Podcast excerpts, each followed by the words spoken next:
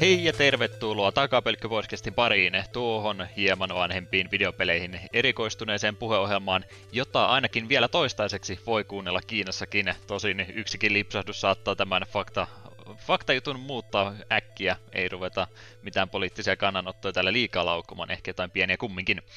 Jakson numero on 71 ja se olisi julkaistu 15. päivä lokakuuta 2019. Tämän jakson pääaiheena olisi Nessille vuonna 1988 julkaistu Blaster Master. Siitä ja vähän muustakin juttelemassa. Jälleen kerran lisänimiä täältä on tulossa. Juha Kulti, Suurensin Sammakkoni, Lehtinen sekä Eetu, radioaktiiviset jätteet pois takapihoilta, Hinkkanen ja jälleen hyvät. Kyllä sulla on lahjoja tähän. Niin, tämä on aina se hankali haaste koko podcastin tekemisessä nämä lisänimien keksiminen, että enemmän aikaa menee tähän kohtaan kuin mihinkään muuhun. Niin, sen takia varmaan me ei ikinä voi ottaa kolmatta vakituista podcastia, kun sitten pitää keksiä kolme nimeä jokaiseen jaksoon. Siitä tulee yllättävän monta lisätyötuntia, kun tuommoisen pienen lisäyksen tekisi. Jep, jep. Ei tule siellä ääni ilmeisesti pelittää toistaiseksi ainakin vielä.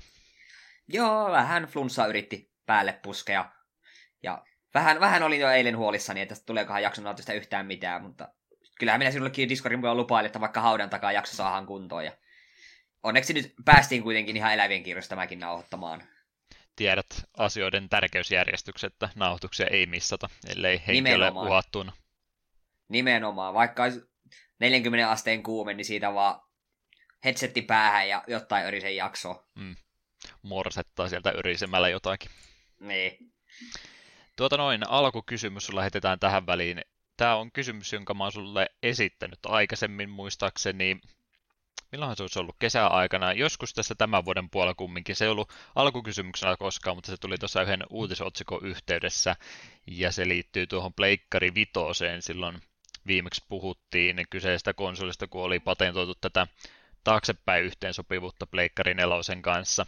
Ja mä siinä mietin sitä, että kuinka paljon suostuisi semmoista koneesta maksamaan, että missä olisi sitten tuki noihin kaikkiin vanhoihin, niin se tuli sulle vähän yllättäen viime kerralla, niin mä ajattelin, että sä oot nyt tässä reilun puolen vuoden aikana ehtinyt ehkä paremmin valmistautumaan.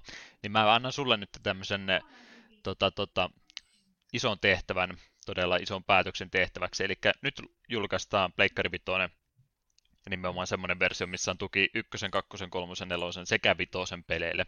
Ja sun täytyy nyt sille se hinta päättää.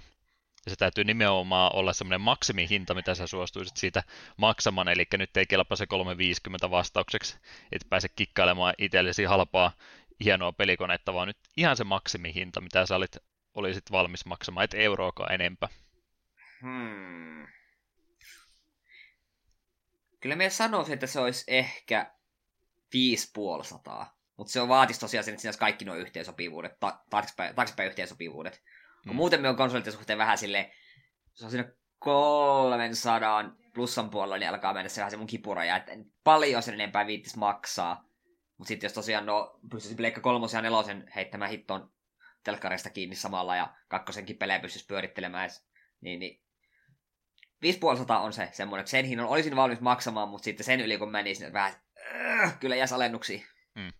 Mitäs toi Plekkari 4 ylipäätänsä maksoi silloin, kun se julkaistiin? Mä just mietin, että onkohan se 5,5 vieläkin vähän alakantti. Ajattelen, että jos ne ei sieltä pysty tota, softwaren puolta emulaatiota tekemään, niiden pitäisi iskeä sinne vanhaa rautaakin sisään, niin sitä tulee toki aika monen Frankensteinin kone ehdottomasti muutenkin, mutta ylipäätänsä, että jos ne joutuu jotain muutakin rautaa laittaa, niin se sitten nostaa sitä hintaa automaattisesti aika paljon enemmän. Mutta muistaaksä ylipäätänsä, mitä se Pleikkari 4 silloin julkaisuyhteydessä tuli, samalla kun mä vastauksen yritän googlettaa? En kyllä osaa yhtään sanoa, koska me en ostanut lähimaillakaan julkaisussa. Me ostin itse silloin alennuksessa sen sille, että sille tuli just Teranin kova levy ja kaksi ohjainta, niin me en siitä mielestäni maksanut kovin paljon yli 300. Mm. Joo, mäkin vasta se... silloin 2015 muistaakseni osti omaani. Että tuntuu mm. vielä niin modernilta konsolilta ja nyt ruvetaan jo puhumaan seuraavasta taas kerran. Niin Onhan Ei. tämä nyt vähän omituista. Mm. Täällä ainakin Google mulle kertoi se, että kun julkaistiin 2014, niin oli 399 hinta sillä alun perin. Mutta siinä ei sitten varmaan ollut kuin yksi ohjaaja. Noit, tota, kovalevytkin on varmaan pikkusen kasvanut siinä matkan varrella, että se oli nyt ihan se ihan perus, perushinta sille 399. Niin. Mm. Niin, eikö, siinä, eikö siinä ollut tuo 500 gigainen alun perin? Todennäköisesti joo. Ei pienemmällä varmaan olisi pärjännyt. Jep. Ja sekin on aika vähän. Mulla tuo Teran, Teranin Pleikka 4 on, niin siinäkin tuntuu, että se lisätila olisi ihan kiva, vaikka sillä tulee tosi vähän nykyään pelailtua. Hmm. Joo, mä ehkä itse olisin sitä omaa, jos mä olisin tätä hintaa ollut päättämässä realistista hintaa tuommoiselle monsterikoneelle, ja kun on kerran tullut PC-stäkin enempää, enemmän maksettu, niin mä mietin, että 799. Sen mä vielä suostuisin maksamaan semmosesta. Mutta mä tiedostan, että se on tosi kallis hinta ja sitä ei sen takia ikinä julkaistakaan, koska se olisi sitten noin arvokas. Mutta jos semmoinen olisi tarjolla, tämmöinen premium-tuote, jota painetaankin vaan pieni määrä, niin 799 olisi se mm. ihan maksimi, mitä mä siitä maksaisin. Tosin siitä, että se olisi pleikkari, niin siinä se hyvä puoli, että se hinta tippuisi sitten kuitenkin jossain välissä. Ehkä ihan samalla mm. tavalla kuin PlayStation Classicin tavalla, mutta niin. kuitenkin. Kyllä, kyllä. Siihen jatkokysymyksenä perään sitten mä pudotin tästä keskustelusta kokonaan PSP ja PS Vita-pelit, niin jos siihen pystyisi vähän niin kuin Mega Drive tavalla latomaan vielä lisää komponentteja päälle, niin saataisiin PSP ja PS Vita-tuki, niin olisiko siitä mitä ekstraa valmis maksamaan? Kiinnostaisiko tuommoinen tuki ollenkaan? Se olisi aika mielenkiintoinen viritys, jos siihen saisi PSPn ihme levykkeet vielä työnnettyä ja minkälaiset Vitan pelikasetit on. Kai ne on ihan kortteja vaan, vai en mä tiedä. Niin. Onko niitä edes olemassakaan, koko konsoli on niin vähän ja... puhuttu, että... Niin. Mä, eikös mä puhun, että mä kattelin sitä, että mistä semmoisen vitaan saisi, kun olisi niitä PS Plus-pelejä niin mahdoton määrä, että olisi, olisi kyllä kirjastoa jo olemassa entuudesta, niin. että ei se hölmö olisi se vita ottaa, niin en tiedä, jos semmoinen vastaan tulisi, niin saattaisi jopa hyllystä sen enempää miettimättä semmoisen ottaakin. Mm. No kyllä se mies sanoisi, että siitä, jos nuo siinä mukana, niin kyllä siitä joku 50 sen lisää ehkä voisi maksaa. Mm. Samoilla linjoilla kyllä olisi. Eihän ne PSP-pelit varmaan hyvältä isolta telkkarilta näyttäisi, mutta kumminkin jos olisi olemassa se mahdollisuus, niin miksipä mutta ei. Mutta sitten pääsisi pelaamaan Valkyrie Profile Lenethiä isolta näytöltä. Tai niitä kaikkia Ease-pelejä, mitä ei ole vielä tuotu isommille alustoille. Niin, en tiedä, onko niitä edes olemassakaan. Se taitaa jo olla tuolla Steamissa, että se meni nyt siinä sitten. No, 2020 oli tosiaan Pleikkari Vitosta siellä tarjottu ja epäilen, että me ei ole jälleenkään kertaa sitä kansakuntaa, joka sitä ihan julkaisuyhteydessä ostaisi sitten. Joo, ei. Me veikkaan, että se menee siihen, että siitä tulee joku bundle, tai sille ylipäätään on tullut jo muutama peli, mikä kiinnostaa. Hmm senhän se vaatii ja veikkaa, että tuossa 2020 tulee myös olemaan itselle uusi PC-vuosi, koska kolme vuotta jo edellisestä, niin kyllähän se täytyy pikkuhiljaa ruveta vaihtaa. Ei pyöri kaikki enää maksimilla, niin mm. menee varmaan siihen sitten se budjetti kokonaan. Jep. Ja me on tosiaan niin paljon nykyaikana kallistunut tuohon Switchillä pelaamiseen nimenomaan niin kuin handheldinä, niin voi olla, että ei vasta aikaiseksi sitä pelaisi ihan niin kuin NS-kunnon konsolilla. Mm. Siinä mielessä ollaan vähän erilaisia, että sulla se Switch riittää, kun sua nyt välttämättä se tekninen pyöriminen niin paljon kiinnostaa ja sen takia sitten itsellä taas Pleikkari ei niin paljon innosta, kuin PC pelaa nyt enem, enemmän osa elämästä jo ollut, niin mieluummin sitten sillä pelaa kaiken mahdollisen, minkä vaan pystyy. Mm. Että se jää sitten niihin exclu- exclujen varaan oikeastaan pelkästään. Mm. Olen minä teoriassa miettinyt, että jos pöytäkone jossain kohtaa hankkisi sen kunnollisen, mutta en saa aikaiseksi. Ei jaksa. Mm. Niin kauan kuin tällä kämäisellä läppärillä pyörii, pyörii Slate Spire ja sitten tämä podcastin nautus, niin kaikki on hyvin tässä elämässä. Täytyy siis vanha lähettää sulle selvästikin. Lä- lähetä ar- saman arvon verran MTG-kortteja takaisin päin, niin ollaan sujut. No okei. Okay. Saat Basic Landia säkillisen. Onko se spoile? Full arte? en mä full artista foileista luovu, hullu. Tämä on kansakuntamme huonoin diili selvästi. Jeps, jeps. Ei muuta kuin eteenpäin. Onko se Eetu nyt sitten ehtinyt pelailemaan tai muuta tässä viime aikoina?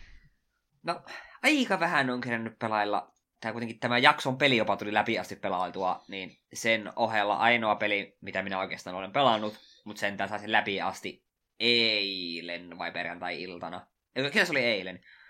Tällainen Switchin peli, jota, joka minun kiinnosti jo ennen julkaisua ja julkaisun alle jostain sitä ei kuitenkin hankkimatta, kun Wargroove – Onko nimi tuttu? Eikös me ole parin kertaan siitä mainittu. Tämä vähän Advance Wars-tyylinen peli kumminkin. Joo, Advance Forcein kovilta faneilta tuli tällainen peli, kun heitä niin kovasti harmitti, kun ei ole enää Dark Conflictin jälkeen tullut, ja Dark Conflict tuli ties kuin monta vuotta sitten mm. DSlle. DS-aikakautta, joo. Jep. Niin tekivät sitten mokomat oman pelinsä, ja tuohan on varsin mainio. Siinä on hyvin paljon samoja elementtejä kuin Advance Warsissa, mutta siinä on kuitenkin tarpeeksi omaa, että se tuntuu omalta peliltään. Ehkä se yksi tärkeimpiä niin kuin, uudistuksia mun mielestä. No itse asiassa ennen kuin menee siihen, niin niille, joille ei Wargroove tai Advance Wars sano yhtään mitään, niin kyseessähän on tämmöisiä vuoropohjaisia strategiapelejä. Sulla on joka vuoro, pystyt sun base, base tekemään yksiköitä ja liikuttamaan niitä ja valtaamaan uusia rakennuksia, että saat enemmän rahaa, että voit tehdä parempia yksiköitä. Ja tarkoituksena joko murskata vihollisen komentaja tai sitten tuhota heidän tuo päämajansa. Ja toki sitten story on sitten muutama tämmöinen poikkeuksellinen tehtävä, mutta niitä ei paljoa ole.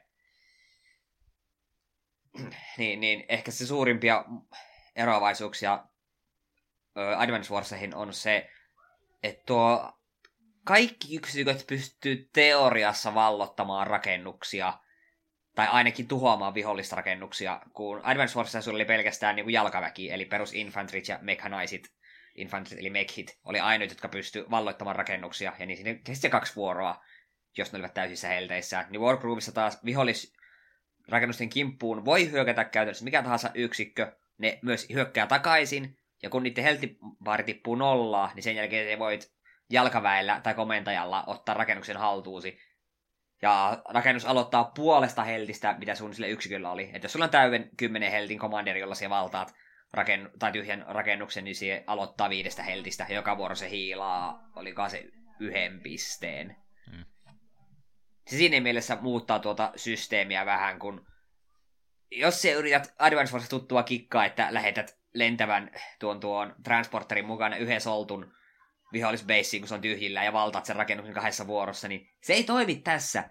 Se rakennus ampuu takaisin. Perussolttu ei ka- kaada nimittäin beissiä, miten, perustaa tuota vihollisbeissiä mitenkään. Se on musta hyvä uudistus. Se liian paljon, kun on katsonut Advance Wars-videoita, niin nähnyt, miten pelataan Samilla, ja koska se pystyy valtaamaan yhdessä vuorossa erikoisvoimalla rakennuksia, niin vedään vain yksittäinen tyyppi vihollisbeissi ja vallataan beissi yhdessä vuorossa. Vuhuu, voitin tämän vaikean tehtävän huijaamalla. Niin tuossa se ei toimi.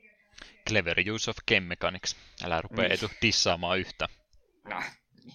Sitten siitä me kanssa tuosta tykkään, että jos sä haluat parantaa, niin sun yksiköitä rakennuksista, niin joo, se voit mennä sun oman basein viereen ja ottaa, maksaa siitä, että se parantaa sun yksikköä, mutta sen lisäksi totta kai se maksaa, niin kuin teki Advance Forceissa, niin se myös kuluttaa sen rakennuksen helttiä. Eli jos sulla on yhdessä hp oleva pikemani ja hiilaat sen täysissä olevasta rakennuksesta, niin sitten se rakennus tippuu yhteen helttiin, että se on sitten taas viholliselle helppo tiputtaa pois alta. Niin saa tämmöisen kivan balanssin, että et pysty kuitenkaan ihan loputtomiin käydä hiilailemassa. Koska se nyt oli myös hyvin tuttu strategia Advance Warissa heidit tuon Indirect Unitin tuonne omaan johonkin rakennukseen. Siellä se hiilasi joka vuoro ja sai panoksia takaisin ja rätki vaan menemään. Niin tuossa se kostautuu. Sitten kun sulla on kaikki sun omat lähirintaman nuo, nuo rakennukset vähissä helteissä, niin vihollinen saa hyvin herkkään tiputettua ne pois. Ja se, miten, mikä, tos, mikä, mikä vähän eroaa vanhoista Advance Warsista, mutta Dark Conflictissa, kautta Days of Ruinsissa, riippuen puhutaanko Eurooppa vai Amerikan julkaisusta. Dark Conflict oli Euroopan julkaisun nimi, Days of Ruins oli tuon, tuon Amerikan julkaisun nimi. Niin tämä sun peruskomentaja on myöskin taisteluyksikkö. Siellä se riikkuu mapilla, se hiilaa joka vuoro tietyn verran ja perusyksiköt se pistää jauhelihaksi sekunneissa. Mutta jos komentaja kuolee, niin se on game over. Et se on samaan aikaan todella tehokas eturintaman tyyppi, mutta jos se heidät sen vihollisen trepusetteen tulilinja alle, niin se saattaa kostautua hyvin äkäseen. Se kuulostaa semmoiselta unitilta, mikä heiluu mun peissin perimmäisessä nurkassa ja sillä on semmoinen kilpikonapuolustus ympärillä ja jos sattuu jotain omituista tapahtumaa ja siihen joukkueeseen ei kosketa ollenkaan, on siellä turvassa jossain kaukana. Tuo on väärä mentaliteetti, koska etenkin päähenkilö Mersialla on tämä Groove Ability. Se on ja periaatteessa CO Power Advance Warsista.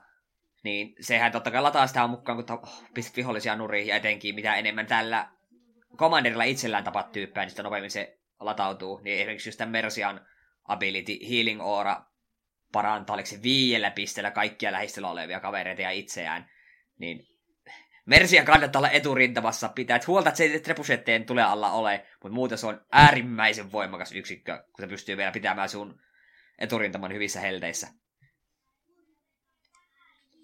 Ja, ja mä huomasin tuosta pelistä, että siitä oli se Steam-julkaisukin näköjäänsä tullut, että siellä oli vähän enemmän ehkä ristiriitaista palautetta sitten ollut, että kaikki oli sitä Switchi tykännyt, kun ne vertaili sitä tuohon Advance Wars-sarjaan just, ja sitten mitä PC-pelaat oli sitä päässyt kokeilemaan, niin ne oli ehkä vähän sitä mieltä. Osa ainakin, että pikkusen enemmän liikkuvia osia olisi siihen kaivannut, että nyt vähän tuossa muodossansa niin turhan yksinkertainen vielä.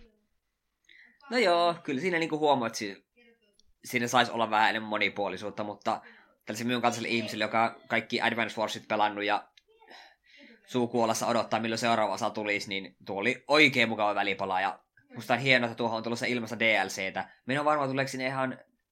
Ilmeisesti sinne tulee ihan u- pieni tarinakampanja, muutama uskomentaja ja sitten pari uutta yksikköäkin, ja ilmeisesti jotain muutakin eivät ole vielä suostuneet kertoa, mitä kaikkia kiva siihen tulee, niin ja pystyy tosiaan tekemään custom-mappeja ja niitä, niitä, niitä laittamaan matsia vihollisten kanssa ja niin pois. Tai sitten kaveritten kanssa, niin varsin jees. Kyllä me ainakin itse ainakin sanoisin, Advance Force himo, jos jollakin on, niin tuo on varsin mukava teos. Se tosi pitää mainita, että sen huomaa, että tuon Advance Force fanien tekemä peli muille Advance Force faneille, koska vaikeusaste on su- kohtalaisen korkea. Ilmeisesti alkuperäisessä julkaisussa, kun tuo peli tuli, niin ei ollut vaikeusasteita ollenkaan. Se oli se perus joka siis nyt kun siinä on vaikeusasteet, niin se perusvaikeusaste on vaikea. Se nimenomaan peli sanoo, että joo, tämä on se vaikea ja tämä on se myös basicki. Niin, mutta musta tuo vaikeussysteemi toimii tuossa hyvin, kun siinä on tosiaan se niin sanottu perusvaikeusaste, jota tietysti vaihtamaan kenttien välillä. Siinä nyt on, tämä on näin kuin tämä peli on suunniteltu. Sitten on normaali vaikeusaste, joka on vähän helpompi. Siellä saat, olikaan otat, miten tarkalleen tämä meni, kun tuossa on niinku kolme slideria, mitkä muuttuu kaikesta riippuen. Tuo kuinka nopeasti sun groovy charkettaa, kuinka paljon saat rahaa rakennuksista ja kuinka paljon otat damagea. Niin mm. totta kai, mitä helpompi on, ne on, ne on sadassa prosentissa kaikki niin kuin alun perin. Sitten kun menet helpompaa, niin otat 70 prosenttia damagea vaan ja saatat saa 150 prosenttia rahaa ja niin poispäin. Mutta sitten jos tiputat vaikeusasta tarinamoodissa, niin se vaikuttaa sun rankingiin. Että esimerkiksi jos sä tiputat perusvaikeusastelta alemmas, että voit saa S-rankkia mistään tehtävästä. Voit saada maksimaalisesti sen A ja kolme tähteä. Sitten jos tulet siitä helpommalle, voit saada vain kaksi tähteä. Ja sitten tämä ihan helpoin vaikeusaste store, mikä taisi olla story nimellä, joka tiputtaa, oliko se niin, että siellä saat, saat vain 20 prosenttia tulevasta damakesta. Eli viholliset tekee niin oikeasti vain viidesosa siitä damakestaan sinuun. Niin sillä jos se pelaat, jos haluat pelkästään pelin tarinan kokea, niin sieltä voi mistään tehtävässä saada vaikka yhden tähden rankingin. Joka on ihan loogista, koska niin, mie en sille vaikka tiputtanut missään vaiheessa. Mie tuossa seitsemän aktia, kaikissa on kahdesta kolmeen tehtävää. Me kolmanteen aktiin pelasin sillä perusvaikeusasteella ilman suurempia vaikeuksia. Sen jälkeen etenkin side-missioneissa vaikeustaso rupesi nousemaan aika äkäisen, niin sitten me tiputin sitä yhdellä pykälällä alaspäin. Ja sillä pelasin pelin loppuun asti. Ja silti oli aika tiukkaa vääntöä osassa tehtävissä. Niin mun on jotenkin vaikea kuvitella, että jos tiputat sille helpoimmalla vaikka se story-versiolle, niin siinä se yksin voi hävitä. On sun kommarilla, josta suoraan vihollisen kimppu ja hakata kaikki, koska ei saa sinua alas.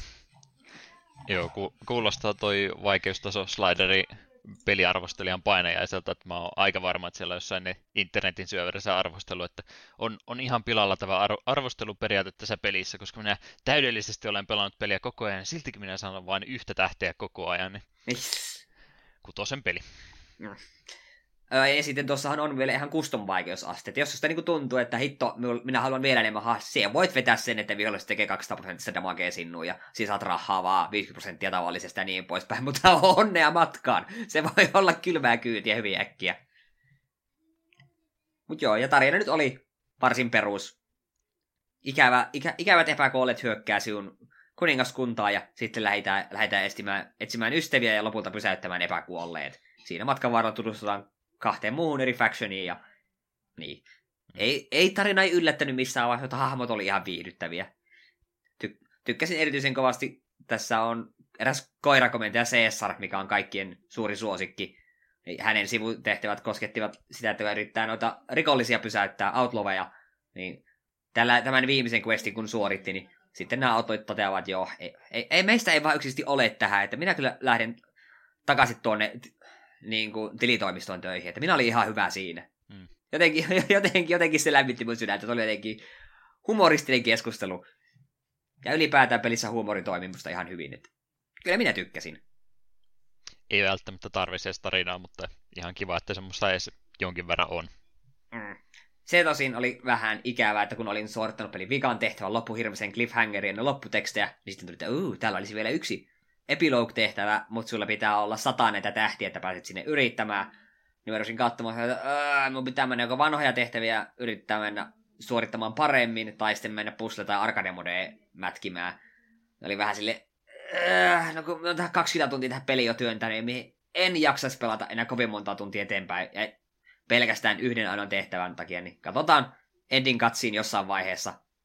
YouTubessa se oli siinä. Oliko Olisi... tämä salainen tehtävä siis Hongkongin vapautus? No niin, siinä meni ne no niin. kuuntelijat sitten. Voi ei. Mm. Mut joo. Sitten siinä tosiaan tuota nyt viimeiset pari viikkoa pelaillut ja se pamahti läpi, niin nyt ollaan tässä. Mutta olemme jotain muutakin vähän pelannut, mutta me puhun siitä vähän mutkan kautta. Jo silloin aikoinaan, kun me aloitin nuo varhaisjakelussa nuo työt, niin sinä Juha monen kertaan ihmettelit, että miten on mahdollista, teen työtä, missä me kävelen rappukäytäviä pitkiä, me en kuuntele samalla podcasteja. Tai ylipäätään mitä en kuuntele sinne samalla kuulokkeiden kautta, niin No, me vihdoin ja viime on asialle tehnyt jotain, koska me nykyäänkin minun työ jostain kumman käsittelee paljon sitä, että kävellään paljon rappukäytävissä. Niin nappasin puhelimeen kuulokkeet mukaan töihin tuossa viime viikolla ja siellä rappukäytävissä kävellessä kuun, on kuunnellut BBCn uusimpia jaksoja. Onhan me silloin tällä olen maininnut tuolle BBC-jaksoja silloin tälle yksi tai kaksi kuunnellut, niin nyt sitten ajattelin, että ottaisi tavaksi tälle, että töissä aina kuuntelis. Sopivasti kerkeen itse asiassa piirillä ollessa noin yhden jakson kuuntelemaan. Niin, niin tässä nyt sitten vielä pieni mainos. Kuunnelkaa BBCtä, siellä on hyvää settiä. Ja Ma- maksettu mainos. Maksettu mainos. Ja viimeisin jakso, minkä nyt tällä viikolla kuuntelin, käsitteli Indie Metroidvanioita. Todella mielenkiintoinen jakso, ja siellä muutama peli Metroid, Indie Metroidvania mainittiin siinä, mitä kovasti kehuttiin, ja mietin, että mm, näihin voisi vaikka tutustua, ja niistä katsoin, että aika monikin löytyi ihan Switchin eShopista, niin sieltä merkkaili jo wishlistille useamman ja yhden jopa hankinkin ja sitä olen noin tunnin pelannut. En, en vielä edes kerro mikä se on, se paljastuu vasta ensi jaksossa. Mut niin, että Metroidvania kuume vähän iski. Saattaa myös johtua vähän tämän päivän jakson pelistä, että minkä takia vähän tuommoinen 2D toiminta kautta seikkailu kiinnostaa. Se on riski kuin yhden pelaa, että tekee mieli toista samanlaista. Jep. Ja sitä, sitä jaksosta, Indievania jaksosta, Indievania jaksosta kuitenkin, siitä haluan vielä erikseen mainita, että odotin, odotin, että siellä olisi ykkösenä jollakin Hollow Knight, ja niinhän se olikin. Olin vähän jo huolissa, että jos kukaan ei Hollow Knight tässä jaksossa mainitse, niin lopetan tämän podcastin kuuntelun välittömästi. Ja sai ihan ansaitsevansa määrän kehuja. Mutta paljon ostettavaa löytyi. Joo, kyllä siellä muutama löytyy. Ja niistä yksi oli jotenkin semmonen, jota Hasukin taisi kovasti kehua, niin oli sellainen, mitä en muista koskaan kuulleeni. Ja se löytyy Switchille, niin se, se on jossain kohtaa tuossa pelailtavana. Mut joo, siinä oli minun jutut aika pitkälti. Ohimenen voisin mainita, että perjantaina oli tullut Netflixiin El Camino, elokuva, joka seuraa Breaking Badin jälkeisiä tapahtumia. En ole vielä kerännyt sitä katsoa, mutta oh. aion sen tänään katsoa, ja minä en voi siitä sitten varmaan ensi jaksossa puhua yhtään mitään, koska pelkästään sen elokuvan lähtöasetelma spoilaa Breaking Badin lopuun, joten en voi oikeastaan sitä puhua sitten muuta kuin kertoa ensi kerralta, oliko se hyvä vai ei. Mm. Joo, täytyy ne spoilerit kiertää. Mulla menee about 15 vuotta, kun mä saan sen seuraavan kauden käyntiin sitten joskus. Mm. Mutta joo, siinä oli mun jutut. Throne of Eldrain kerkesi jo tulla ja minähän parhaat nostot jo jaoin tuolla Discordin puolella, niin en ole sen jäljiltä availlut lisää. Mm. Ei Mut kerropa... säästä. Ei, ei, ei vaan pysty. Mm. Mutta kerropa Juha, siihen olet varmaan pelannut hirveästi kaikkea uutta. Joo, täällä on, on listalla. Katsotaanpas nyt silmälasit päähän. Mitä ne on tullutkaan? Isaac ja Voviahan tuossa on. Joo, nämä on semmosia indie Metroidvanioita molemmat. Joo. Tota, siinä mielessä sä olet ihan oikeassa, sä epäilit, että mä en sitä Vovia niin paljon, mä en ole varmaan kohta viikkoon pelannut sitä. Mä tykkään edelleenkin siitä klassikista, ei siinä mitään vikaa sinänsä ole, mutta, mutta, mutta se on semmoinen aikasyöppö, että siihen täytyy melkein koko ilta sitten aina kerralla omista ja ei joka viikon päivästä jaksa tehdä, niin vähän on nyt ruvennut hidastumaan sitten, kun siellä viimeiset levelit on sen verran ne e, pitkä, no en sano pitkäveteisiä, mutta ainakin pitkäsitkeitä on, että joutuu sen verran paljon tunteja käyttää, että ei nyt ole sitä niin huvittanut pelata Blastermasterinkin yllättävän paljon sitä aikaa kumminkin meni, niin on vähän taukoa siitä nyt pitänyt, mutta kyllä sitä nyt sitten tulee kumminkin pelattua enemmän tai myöhemmin. Näyttää kovasti nyt siltä, että ne meinaa ainakin jonkin verran jouduttaa tuota eh, sisällön julkaisua, eli siellä oli nyt noin Dire Maulin ne eh, siivet tulossa tällä samalla viikolla, kun tämä jakso julkaistaan. En mä muista milloin Dire Mauli silloin alun perin tuli, mutta ei todellakaan näin nopeasti, että en tiedä miten ne meinaa sitten, yrittääkö ne jouduttaa eh, tuota julkaisutahtia vai minkä takia tämmöinen nyt sitten on, yrittääkö ne sitten pitää nämä niin sanotut turistit siellä vielä pelaamassa, että ne ei, ei lähde heti pois sen takia, kun on sisällön tulo nyt ei ole vähän loppunut. Mutta, mutta kyllä sitä tulee tässä kumminkin pelattua, niin ehkä sitä nyt tarvi sen puolesta huolissa olla. Ihan kiva välillä muutakin pelata. Kuten Isaacia, joka on edelleenkin ihan mainio peli. Mä ehkä Creed-modea, eli tätä modia, missä on vaan tämä yksi isompi huone, mihinkä spavnaa sitten vihollisaltoja, ja sitten oikeastaan käytännössä on vaan tuo room ja kauppa ja sitten muutama sivuhuone, mistä ne upgradeit saadaan. Eli vähän tämmöinen tiivistetympi pelimuoto tästä perus niin mä ehkä vähän olin turhan tota, huonolla tuulla sen kanssa alun perin, kun sanoin, että en siitä niin tykännyt. Se on itse asiassa ihan hauska. Ja mun mielestä paras puoli siinä koko Grid Modessa on se, että semmoiset eh, itemit ja tota, aktiiviset nämä spacebar-itemit, mitä niin sä et käyttää siinä peruspelissä ollenkaan, niin ne sitten saattaakin tulla ihan yllättävän hyviksi tuossa. Ihan vain sen takia, koska se koko taistelualue toimii siinä yhdessä ja samassa huoneessa, niin kaikki tämmöiset tota, power upit ja muut, mitkä on voimassa vain yhden huoneen, niin niistä tuleekin sitten yllättävän hyviä. E, esimerkiksi tuossa ihan perusmoodissa niin on tämmöinen vaikkapa sprinkleri on yksi, mitä mä nyt ihastunut parin kertaa. Joka neljäs huoneessa saat semmoisen pienen turretin, joka ampuu ympärillensä. Mitä sä sillä nyt siinä peruspelissä teet? Joko se huone on niin nopea, että se ei tekee mitään, tai se on niin iso, että se ei oikein ole vaikutusta ollenkaan. Mutta sitten kun sä saatkin yhtäkkiä kolme tai neljä sprinklereja pyörimään yhtä aikaa samaan huoneeseen ja saa vaan siellä sitten sijaimmailet olutta jossain nurkassa, niin sitten se onkin yllättävän hauska. että, että on se Great Mode siinä mielessä vähän hankalempikin muoto, että se on vähän enemmän sitten noiden power varassa, että miten se homma siinä onnistuu, että tuntuu joskus siltä, että se ei oikein sen runin lä, ää, tota, läpipääsy oikein omissa käsissä, että mä en siinä oikein mitään winstrikkiä meinaa ikinä saada aikaiseksi, mikä nyt mua todellakaan haittaa ollenkaan, mutta vähän se parin ensimmäisen kerroksen power varassa se koko runi sitten on, että joskus tulee semmoisia startteja vaan yksinkertaisesti, että siinä on ehtinyt jo kolme aaltoa tulemaan päällekkäin ja yrität siellä jollain huonolla fire tiereillä ampua yhtä monsteria viisi kertaa, kun siellä on parikymmentä muutakin juoksemassa sun perässä, niin tulee tämmöisiä huonoja startteja sitten, mitkä vähän jää harmittaa, mutta eihän se mistään pois ole. Äkkiä vaan uutta sitten perään ja toivoo vähän parempaa. Mm. Mie pitäydyn siinä, että Grid Mode on ihan kiva silleen perusrunien lomassa, mutta en mulla ikinä ei ollut semmoista fiilistä, että tätä minä tulen mättämään uudelleen ja uudelleen. No, muutama runi silloin tällöin tavallisen runien välissä. Niin. Joo, tota, se mua vähän ehkä ärsyttää, kun se on nyt se Greedier-modia laitettu sinne sen taakse, että pitikö ne 500 koinia sinne Greedi-koneeseen laittaa yhteensä, eli sitä rahaa, mitä ei käytä, niin voi tota, Ultra Greedin tapettua sitten laittaa. Jonkin verran siellä oli jotain avattavia itemeitä saa, ja sitten just niin se vaikeampi moodi tästä niin vaati aika mahdottoman määrän sitä rahaa, mikä on aika hankala tehdä sinänsä, koska mä oikeastaan kaiken rahan, mitä vaan saa, niin täytyy upgradeihin laittaa, ja sitten kun pitää se 500 kertaa ja sulla on runin jälkeen kaksi laittamatta, niin sinne ne laitet koneeseen ja no niin, nyt minä olen about puoli prosenttia lähempänä tätä mun päämäärää, niin että siinä varmaan pitäisi sitten yrittää kikkailla, kun siellä on kumminkin niitä tapoja, millä voi käytännössä rajattomasti rahaakin sitten tienata. Tai no 9 9 asti ainakin, jos kaupassa Steam Sailit saa pyöriä. Muita semmoisia hyviä itime-kombinaatioita, niin pystyy sitten tuplaamaan rahan määrääkin aika näppärästi, mutta siltikin se on sitten ihan vaan pelistä kiinni, että, tai siidistä kiinni, että onnistuuko siinä vai ei. Ei ole omi, mm. omissa käsissä sekään. Joo, se on turhauttavaa, kun voitat Ultra Greedia, aha, mulla oli yksi kolikko, jee. Tai vaihtoehto se, että olisi parikymmentä kolikkoa käyttämättä ja sitten kuolet Greediin, niin sitten se on vähän... Äh, ei se, naarata.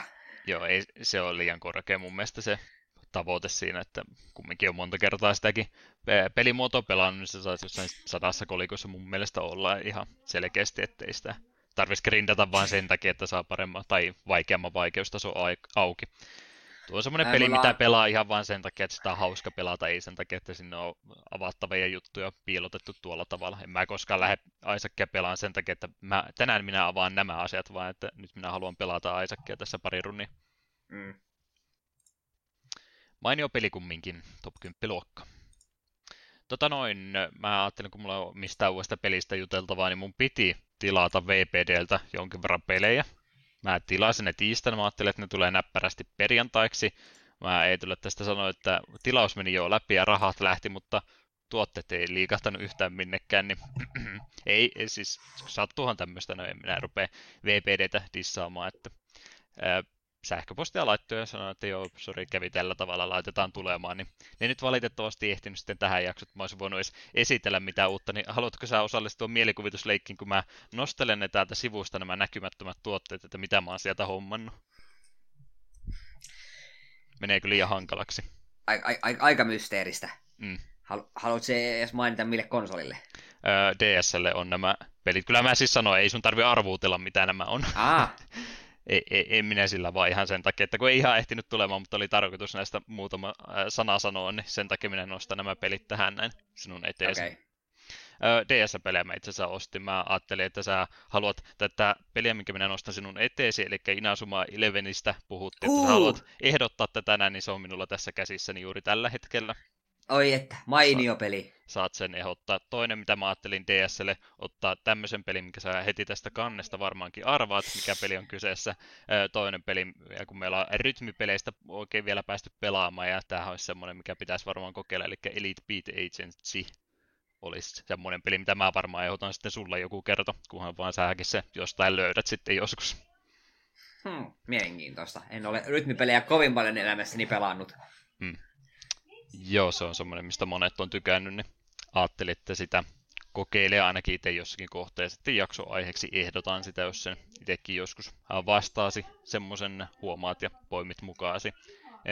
E-strategin mä sieltä nappasin myöskin mukaan. Se on yksi harvoista e-peleistä, mitä ei ole käännetty PC-alustalle ollenkaan, eli joku tämmöinen vuoropohjainen strategiapeli Eastin pohjalta, niin halusin senkin sieltä ottaa, kun en, en ole sitä juurikaan missään nähnyt.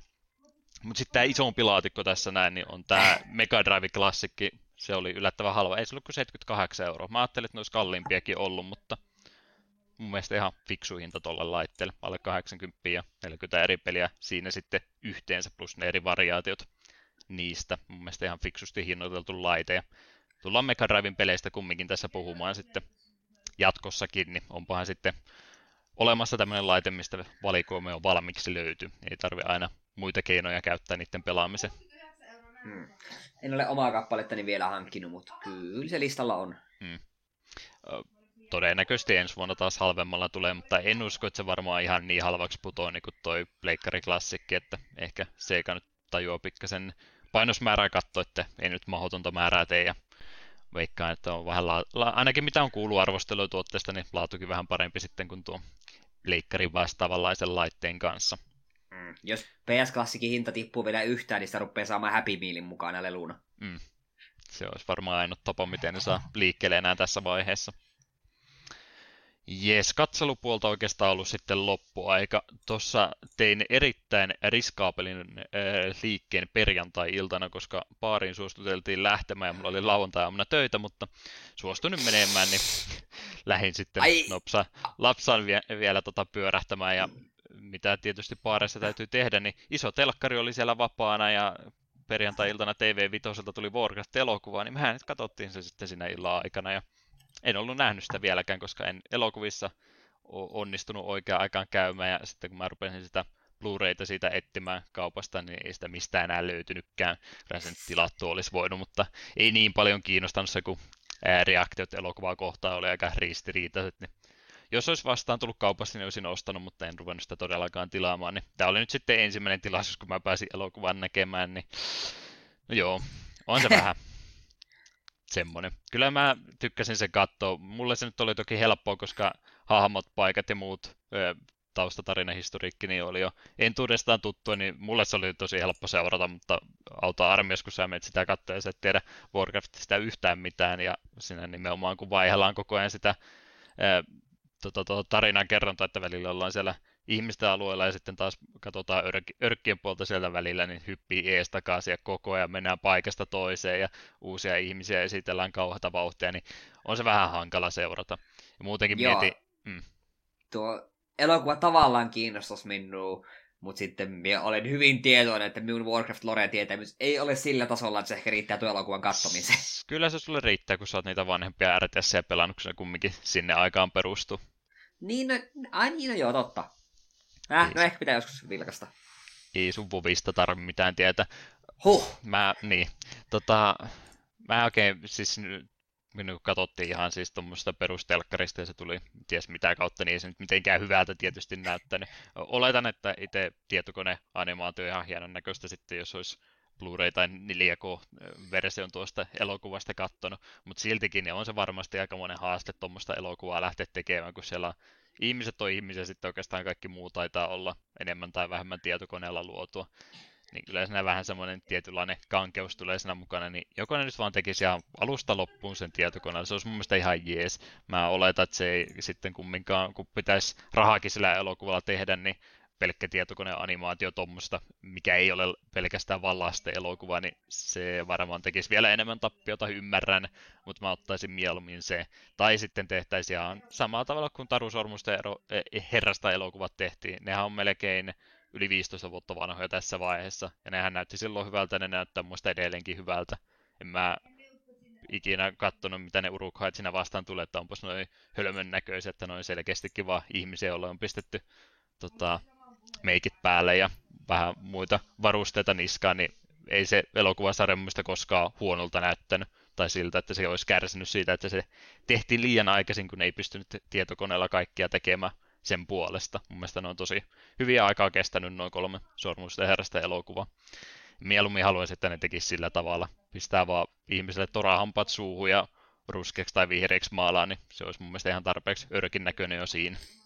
Mm semmoisen elokuvan mieluummin haluaisin, mutta epäilen, ettei ne varmaan sitä jatko nyt sille ole tekemässä, kun se sen verran huonosti lipputuloja ainakin täällä länsimaissa teki. Ilmeisesti tuolla Aasian suunnalla se sitten enimmät rahansa tahkosi, mutta kannattaako sen varaan sitten pelkästään jättää? Epäilen. Ja Blitzardilla ja Aasialla tässä nyt ei mitään muutakaan omituista ole viime aikoina tapahtunut, niin Ei, en, en usko, että tulee jatko tuolle elokuvalle sitten ikinä. Kuinka monta kertaa ajat, ajat vielä viitata tähän tapahtumaan, mistä me ei puhuta? Mm, en, en kertaakaan enää, se jääkö nyt okay. siihen. Okei, okay, siinä, siinä, siinä taakse mies sanon tähän väliin vaan, että mä en käy lukemaan Brian Kiblerin kommentti asiasta. Minusta se tiivistää asian aika hyvin. Hmm. Kibler on fiksu mies. Jep, jep.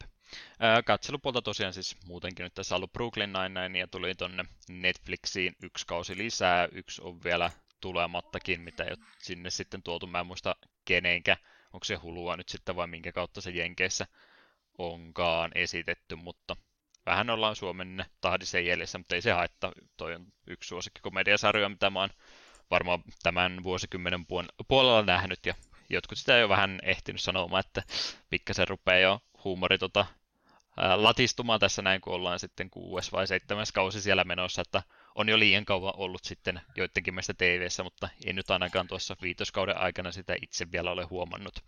Tykännyt kovasti tuosta sarjasta ja suosittelen sitä, jos tuommoisesta komediasarjoista tykkää. Omalla listalla on. Muun muassa sinä olet sitä kovasti kehunut, niin kyllä se tarkoitus olisi katsoa, mutta ei vaan levy aika. Mm.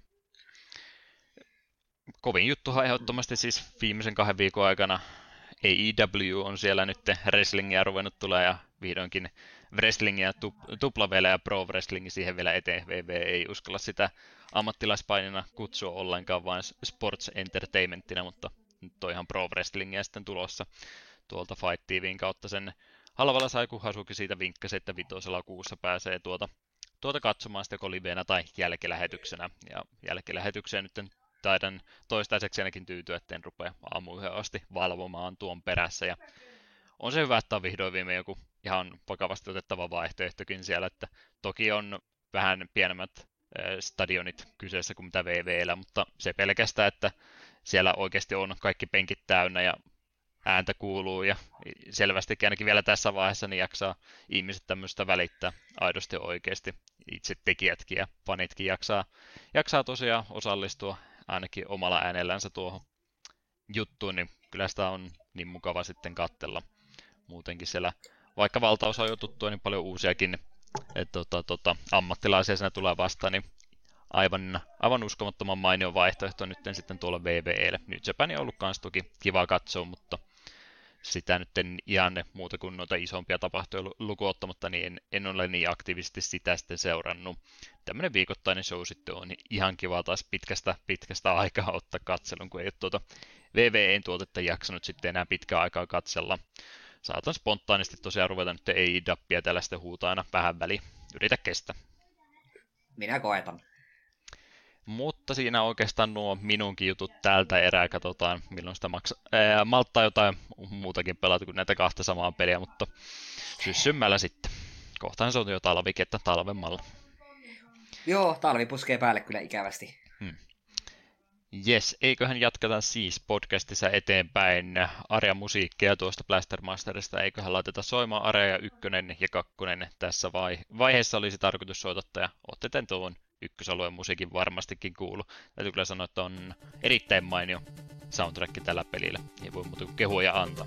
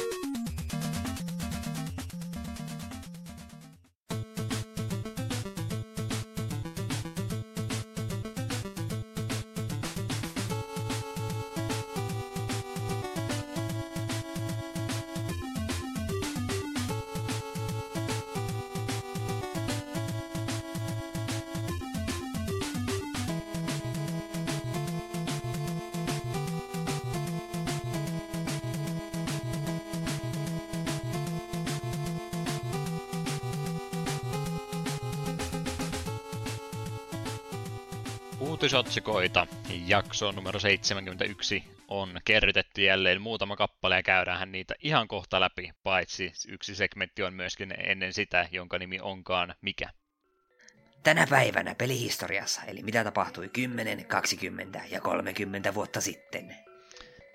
Siinä oli semmoista ekstra rapisevaa ääntä nyt sulle mukana tuossa yrityksessä. Kuulosti Joo. hyvältä. Joo, tää jotain hyötyä tästä flunssastakin siis on. Hmm heti on muutamalla pykälällä matalampi ääni. Se on vaan hyvä asia. Öö, muutama pykälä matalampi ääni oli myös tämmöisellä pelillä. Haha. Öö, Brutal Ehe. Legendi Xbox 360 versio oli tänä päivänä julkaistu täällä Suomessa muun muassa ja sitten lähinaapureissakin Norja, Ruotsi sekä Tanska. Öö, pelasin Brutal Legendin en heti julkaisu yhteydessä, mutta siinä vuosi pari sen jälkeen ja tykkäsin, vaikka ihmiset ei siitä sille se enempää lämmennytkään ymmärtääkseni. En tiedä sitten, pääsevätkö ikinä omilleen, saivatko budjettinsa sitten takaisin, mutta ainakin tuosta pelistä tykkäsin. Tuo on kyllä semmonen, joka minun pitkään kiinnostanut. Se on vasta saanut niin ristiriitaista palautetta kuin osa kehu, että ihan todella hyvä ja mainio peli. Ja minä veikkaisin, että Mieka olisi sille puolelle, mutta sitten taas Rummonen on myös sanonut, että oli vähän mehjää, että ilmeisesti etenkin eikö tuossa ole vähän peligenreä sekoitettu? Oliko se just niitä se RTS-puoli, niin jotkut sanoivat, että se, ta- se on niin kuin ehdottomasti peli huononta antia. Joo, ei, ei se puoli sinänsä toimi, että enemmän se on ihan tämmönen siis tota häkkänslässi henkinen peli, missä nyt vähän open worldiakin on se sinne yritetty laittaa.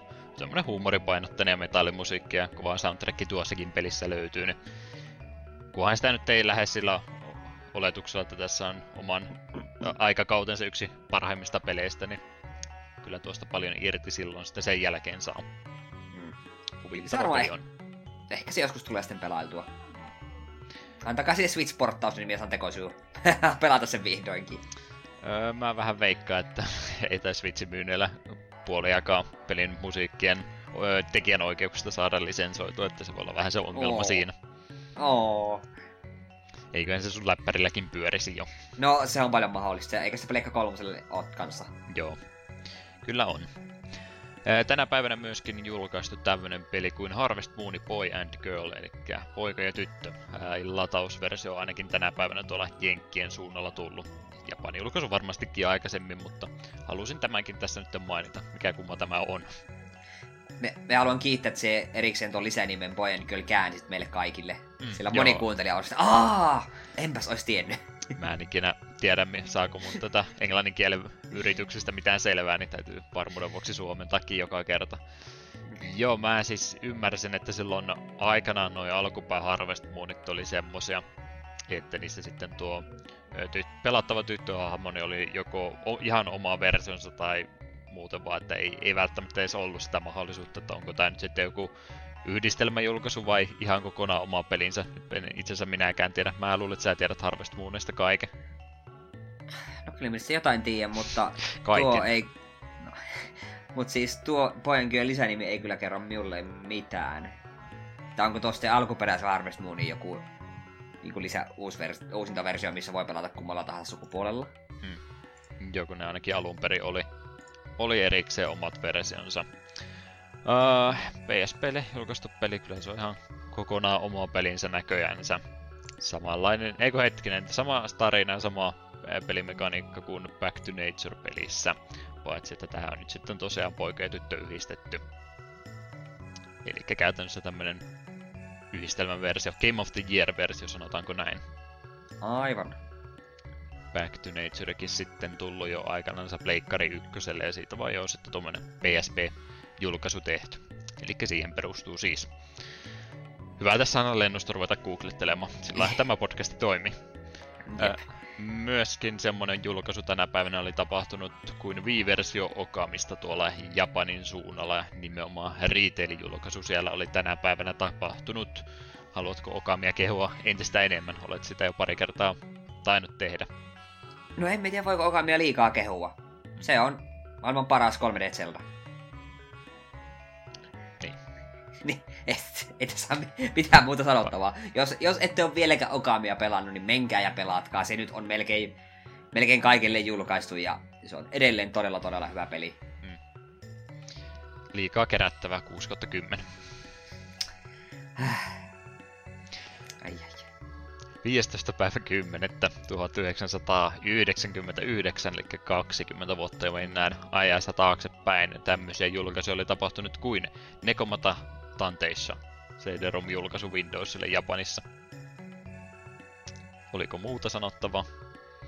Oletan, että liittyy jollain tavalla näihin, näihin nekomata-olentoihin, että jonkinlaisia kissoja siinä varmaan on. Jotain semmoisia siinä kannassa oli ja pusleahkoon se sitten enimmäkseen taisikin olla sen jälkeen. Okei. Tärkeä Siinä julkaisu kumminkin. Tästä olette ehkä kuullut. Sonic 3D Blast oli tänä päivänä Japanissa julkaistu Sega Saturnille. Tää oli se omituinen isometrisestä perspektiivistä oleva Sonic-peli, mikä ei tainnut kovinkaan hyvä olla. Joo, me on sitä joskus... Missäköhän... Se on ollut jossain tyylin kaupassa tai jossain kokeiltavana tai jotain tällaista. Me hämärästi muistan pelaan sitä hetken ja jo silloin totesin, että tämä ei ole kovin hyvä peli. Joo, kyllähän siinä muutama Sonic-peli tuohon aikaan julkaistiin, mutta mikään sitten ei ollut välttämättä se peli, mitä ihmiset oikeasti olisi halunnut. Mm. Että olisi ehkä Saturninkin tarina voinut ainakin pikkusen kauniimpi olla, jos siellä olisi ihan oikeasti joku kunnollinen Sonicikin peli saatu. Sonic R lisäksi tietysti. Mm. Jep, jep. Milloin, me 15 käsitellään niin. son... Milloin me käsitellään Sonic R? Jaa, se on hyvä kysymys. En näe mitään estettä kyseiselle jaksolle, mutta haluatko sä tälle linjalle lähteä? Se on se isompi kysymys. No, jos kerran Games on Quick voi tehdä aina sen Awful, Game, Awful Games-blogin, niin miksei meillä voi olla jossain kohtaa Awful Games-bloggi? Niin, että otetaan pelkästään huonoja pelejä vaan putkeen. niin. kyllähän niistäkin toki juttua ehdottomasti saa. Varmasti moni tykkää sitä, kun me ruvetaan täällä huutamaan oikein kunnolla, mikä tässä on pielessä. Harvinainen tapahtuma on myöskin tapahtunut, sillä 15. päivä 10. 89 on myöskin jotain oikeasti tapahtunut. Kerrankin osui päivälleen kohdallensa, tosin peli ei varmastikaan monelle en meille mitään sano, mutta mainittakoon kumminkin Apunai Tengu Densetsu, eli PC 98 julkaistu tämmönen tota, tota, mysteeripeli, etsivä peli on siis kyseessä anime. Henkinen kumminkin, ei varmaan yllätä ketään, mutta joku peli sentään oli samana päivänä julkaistu kuin mitä olin tutkimassakin. Harvinaista. Öö, mitenkäs tuo nyt sitten suomeksi kääntää apuna on se, mitä toi Arino huutaa aina välillä, ja Tengu oli se ilmeisesti se tietynlainen tota, demoniolento vai sekoitaanko mä nyt se johonkin muuhun, ja Denset joo, varmaan kyllä. tarkoitti legendia. Varmaan joo. Eli Arino demonin legenda. Aika hyvä. Sinne Suora päin. käännös. Suora käännös ja hyvin toimi. Semmoista oli tänä päivänä julkaistu. Kai me jatkamme eteenpäin ja retroimpia uutisia käymään läpi. Kyllä. Ja joudumme valitettavasti aloittamaan tämän uutissegmentin todella surullisella uutisella.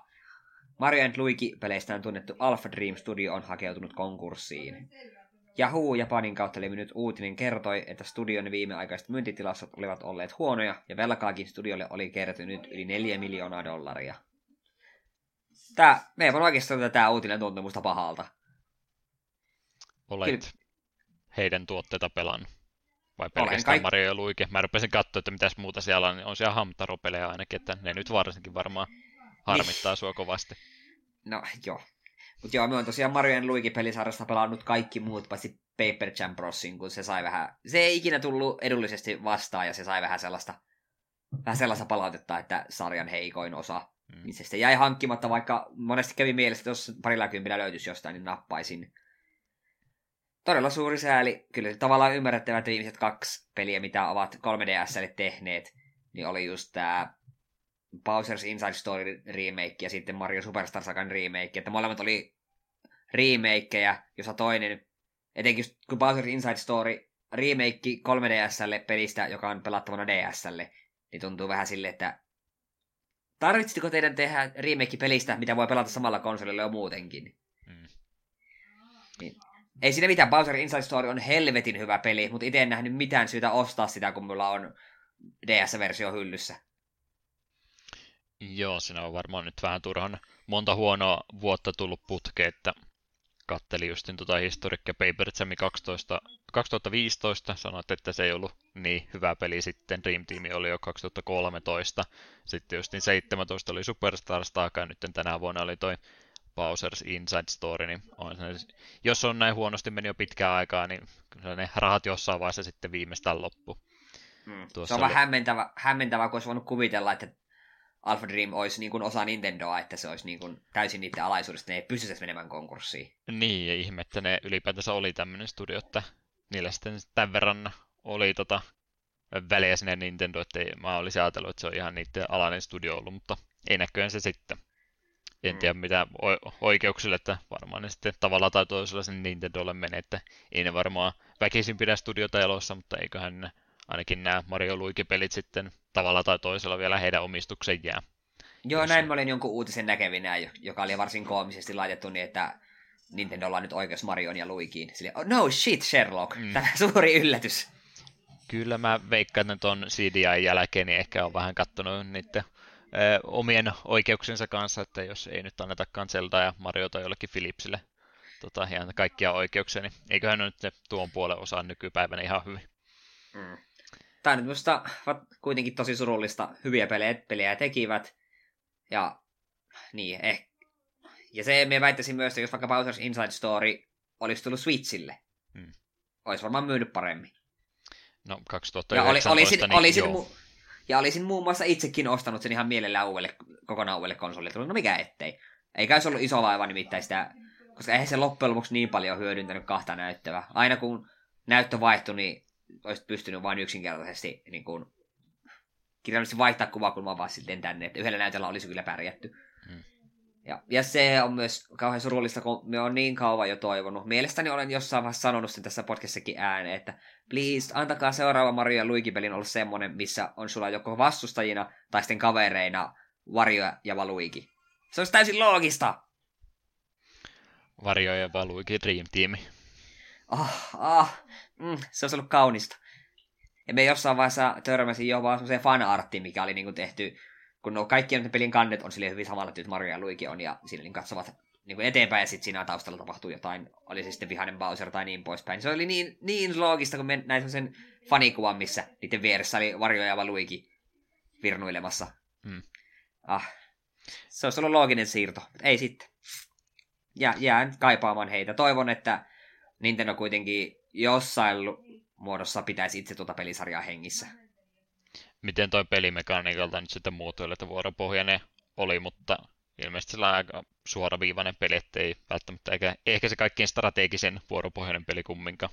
Ei, ei, että no jos olet pelannut Super Mario RPGtä tai Paper Mario, niin sitten tiedät, miten, miten mennään. Että vuoropohjasta on joo, mutta sitten näpäyttämällä nappia oikealla hetkellä, niin pystyt joko vahvistamaan omia hyökkäyksiä tai sitten blokkaamaan tai kokonaan väistämään vihollishyökkäyksiä. Ja erikoishyökkäykset olivat tällaisen vähän mini, minipelin muodossa. Ajoitettuja lyöntejä, hmm, kuulostaa hyvältä idealta RPG. No se toimi noiden pelien kanssa. Ja noissa peleissä oli ihan kauhean paljon niin kuin, karismaa mukana.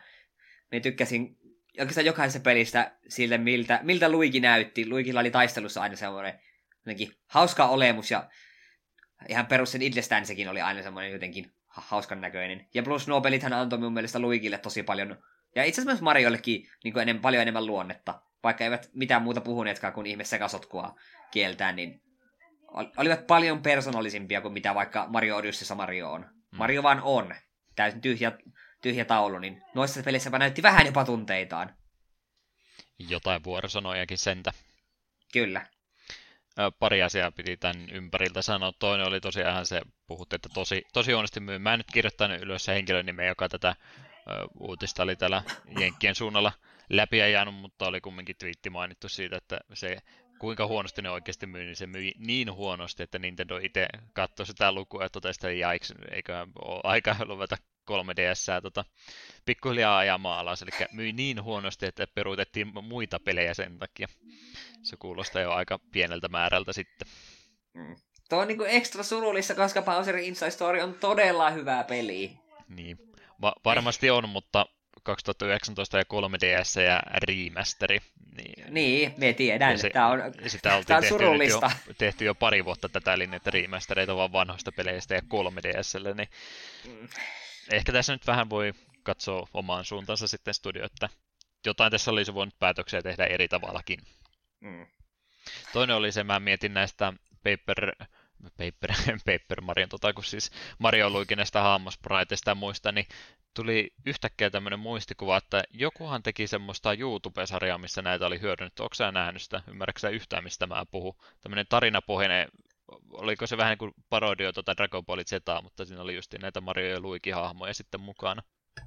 Ei kuulosta yhtään tutulta.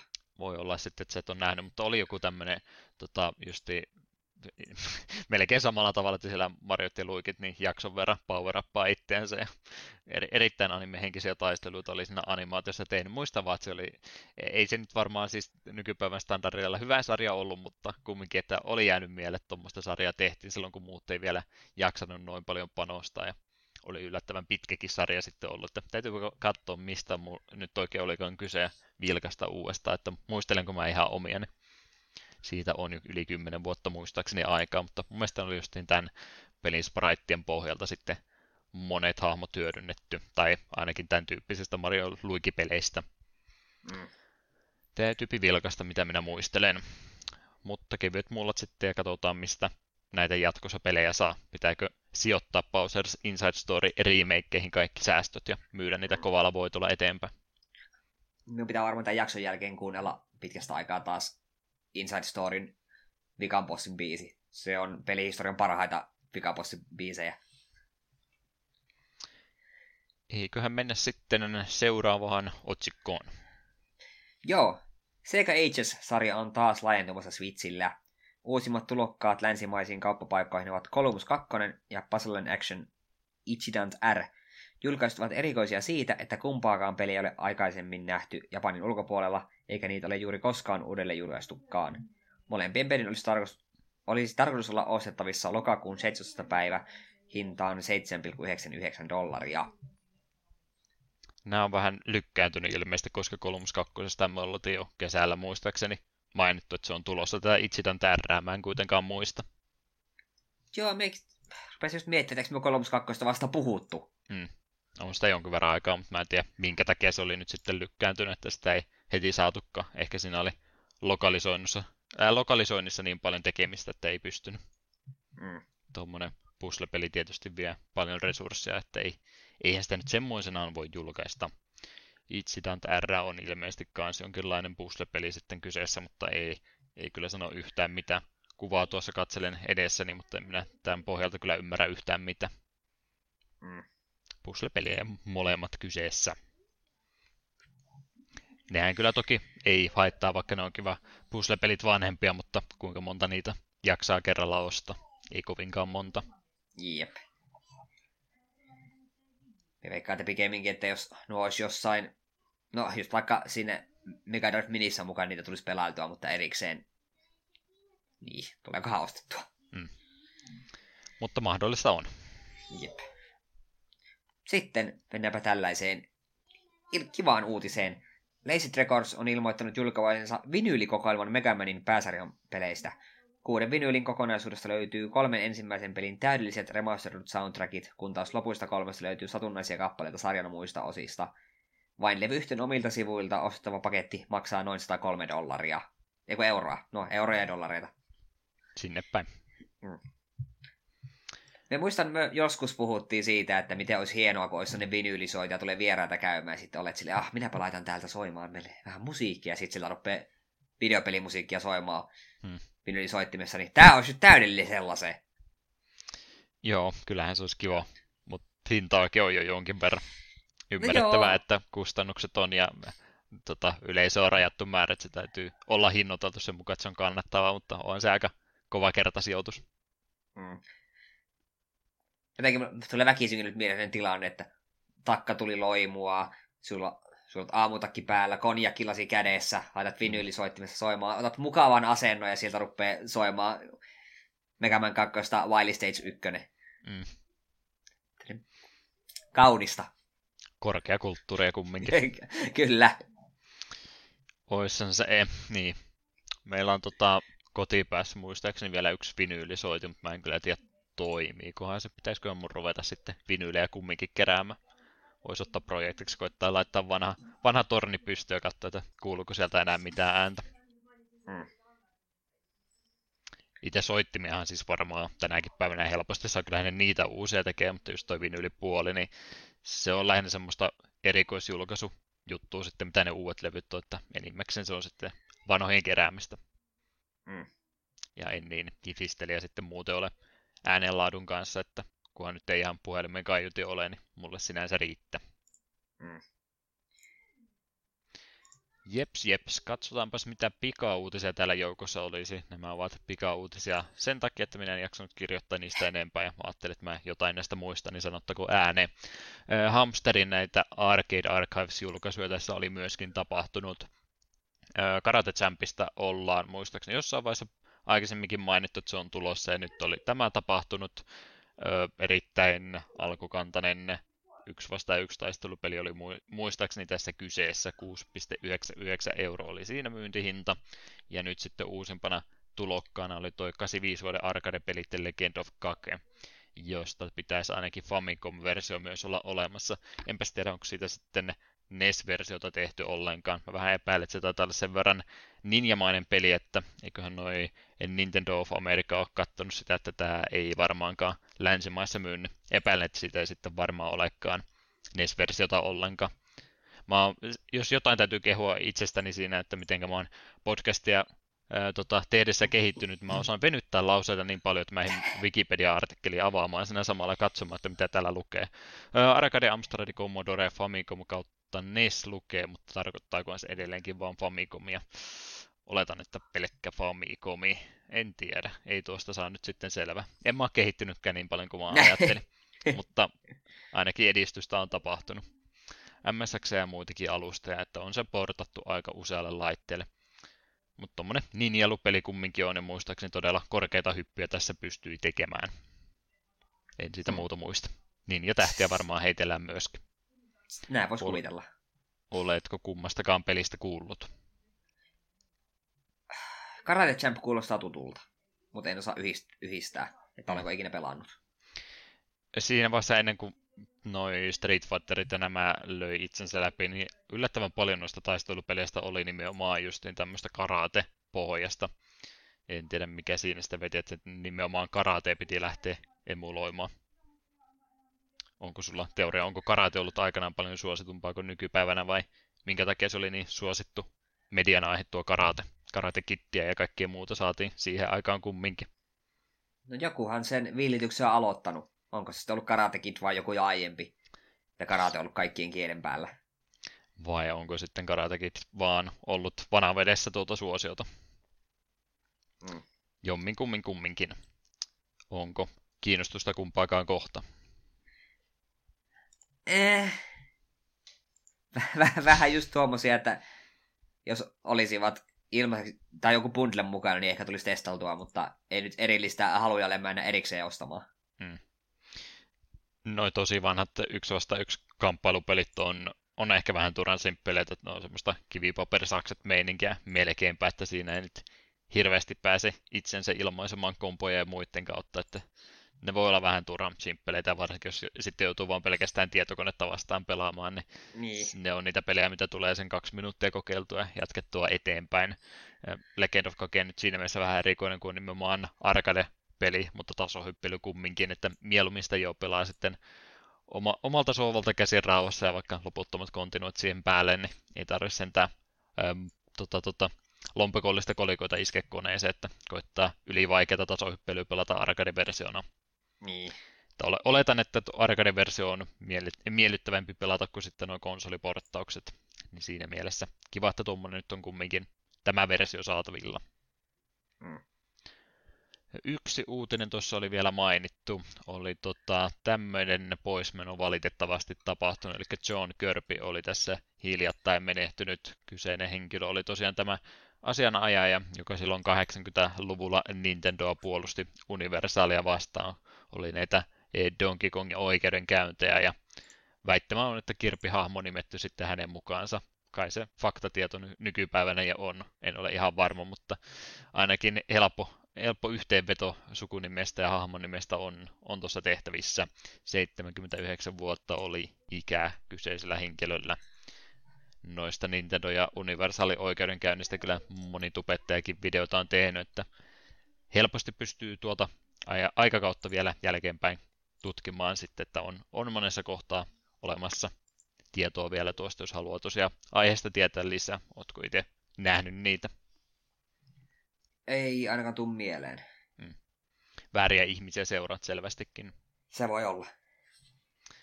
Ei siinä mitään. ROM hacking jutut sitten uutisotsikkosegmentin loppuun vielä ja tällä kertaa mulla vaan juttu fanikäännöksiä ei ollut tässä viime aikana ollenkaan. Mega Man Xstä oli tehty fanikäännös, mutta mä mietin, että miksi. Onko sulla vastausta kysymykseen? Ei. Käsiä, levi... Käsiä levitellä. Joo, mä niitä nähnyt, että siellä on just tullut, että Mega Man 2 kakkosen fanikäännös. Mitä sä oot kääntänyt siinä kaksi lausetta alussa ja about siinä. No, miksipä jos joku haluaa eh, pienenä projektina tehdä, että kokeilla, miten nämä käännöstyökalut toimii, mutta aika vähän itse kääntämistyötä siinä varmastikin on sitten ollut. Niin ei ollut nyt tosiaan fanikäännöspuolella sitten, kun korkeintaan päivityksiä semmoisia, mistä ollaan aikaisemmin puhuttu, niin hypätään niiden yli tällä kertaa. Yhden rom jutun halusin tähän kumminkin esille nostaa, eli Ghostbusters Remastered Triel.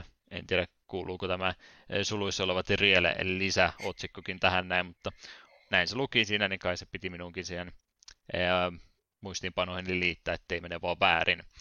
Kyseessä on tosiaan perinpohjainen päivitys tuosta Nessille julkaistusta Ghostbusters-pelistä ja sen nimenomaan Jenkki-versiosta. Ja parannuksia on tehty aika paljon ja nimenomaan kovalla otteella, eli oikeastaan koko pelin grafiikka on sitten uudistettu. 99 prosenttia oli väitetty patch että on, on tehty kokonaan alusta asti uudestaan. Hahmosparetteja on sitten pelin jatko-osasta hyödynnetty, mutta muuten taitaa olla sitten ihan tekijänä omaa grafiikkaa tässä kyseessä. Ihan siis saman tyylisiä alueita ja muutakin, mitä siinä alkuperäisessä oli, mutta on halunnut tehdä ne sitten itse alusta asti uudestaan. Muutenkin pelin toimivuutta parannettu monissa kohdissa, ettei slowdownista niin paljon tuossa kärsi. Pelimekaniikka ja kontrolleihin on myöskin yritetty lähteä parantamaan ja vaikeustaso on muutenkin uudelleen balansoitu, ettei ole semmoinen perus Nessin vaikea peli kyseessä. Ja muitakin bugifiksejä tuosta päivitysversiosta löytyy. Häkistä on vastuussa semmoinen henkilö kuin Nesarox ja hänen kotisivunsa löytyy osoitteesta nesarox.com videota kovastikin nähnyt tuosta alkuperäisestä Ghostbustersista, mutta en ole kyllä sitä mielestäni koskaan pelannut. Muistatko itse siihen koskeneesi? En, en ole koskenut pitkällä tikullakaan. AVGN video siitä on varsin mainio ja se kertoo pelistä mun mielestä kaiken tarvittavan. Mm. Ei herätä intressejä pelata itse. Ei, en ollut kovin Ghostbustersin fani silloin aikanaan, mutta tiedostin kyllä eh, sarjan olemassaolo ja leffatkin taisin suht nuorena kumminkin nähdä, mutta ei nyt sillä tavalla suosikkijuttuihin koskaan kuulunut. Muistan vaan, että oli tota naapurikerrostalon kaverilla silloin päiväkoti-ikäisenä justiin on. Aikaisemminkin puhunut, että oli, oli tämä Famicomi, millä sitten oli tämmöisiä yhdistelmäkasetteja ja muitakin Famicom-pelejä olemassa, niin sen kautta tuli sitä jatko-osaa pelattua, mikä on ilmeisesti todella hyvääkin peli, mutta mä en sitä sillä siihen ikäisenä vielä tajunnutkaan, että sitä ei oikeasti ole, siitä ei ole tätä NTS tai PAL-versiota ollenkaan, että se oli vaan Famicom-peli sitten kyseessä, vai olisiko sitten se PAL-versio ollut kumminkin. Mutta tämmöinen julkaisu kumminkin, että jenkit, jos sitä edes päässyt pelaamaan, niin en tiennytkään kuinka etuoikeutetussa asemassa mä oon ollut, kun mä oon päässyt parempaa Ghostbustersia pelaamaan, ja mä oon sitten onnistunut väistämään tämän alkuperäisen kauhut kokonaan. Mutta nämä ihan mielenkiintoisia projekteja, kun joku haluaa tällainen vähän enemmänkin lähteä sitten muutoksia tuo alkuperäiseen peliin tekemään, niin hatunnosto siitä oli minun mielestä ainakin ihan hyvä peliaihekin nyt kyseessä. On niin, paljon, ää, niin parjattu peli kumminkin kyseessä, niin nä, näkee nyt tämän kautta sitten, että mitä kaikkea siinä pystyy yksi ihminen muutoksia vielä tekemäänkin jälkeenpäin, jos se olisi jopa pelikelpoinen peli sitten tämän jäljiltä.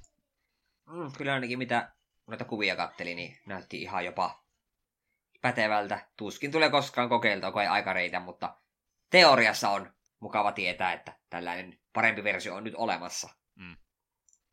Sehän on sanonut, että mieluummin sitä alkuperäistä sitten kokeilee, jos haluaa aikaa pelin käyttää. Tietää ainakin, mistä kaikki muut ihmiset puhuu. Tämä on hankala mennä. Tota, tota, ja suorastaan riskaa peliä mennä sanomaan, kun pelaa tämä ensin ja sitten rupeaa kaikille muille kehumaan, että se Nessin Ghostbusteri muuten aivan täydellinen peli, niin sinähän saattaa saada niin kuin kierroja katseita kohtaansa ja muut katselee sua, että ei, tuo ei kyllä ymmärrä mistään mitään. Ne. Kannattaa siis olla varuillansa. Saattaa niin. sosiaalinen status olla uhattuna, jos puhuu vääristä asioista väärään aikaan, varsinkin alkuperäistä Ghostbusters NES-pelistä. Onkohan kukaan tehnyt vielä Atarin ETstä pelattavaa versiota? Se voi vaatia vielä enemmän työstöä sitten, että ajan kanssa. Mm.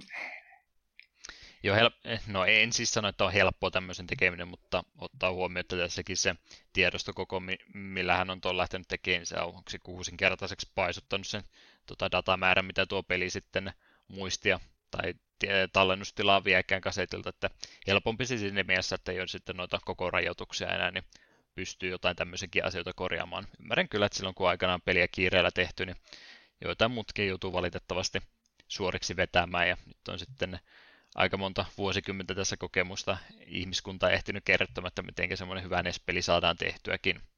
Mm. Mutta ihan mielenkiintoinen projekti oli siinä tosiaan kyseessä.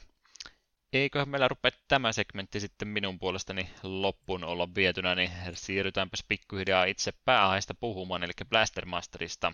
Areat 3 ja 5 musiikit olin tähän kohtaan valikoinut. Ei tulta jo jälleen kerran mielipidettä kysytty ollenkaan, mutta selviätkö sinä tästä? Kyllä minä selviän. Mm. Oli pelkästään hyvää musiikkia peli täynnä, niin ei tässä virheitäkään voida tehdä. Jep. Kolmos- ja viitosalueen musiikit tähän näin, ja sitten jakson pääaiheesta lisää.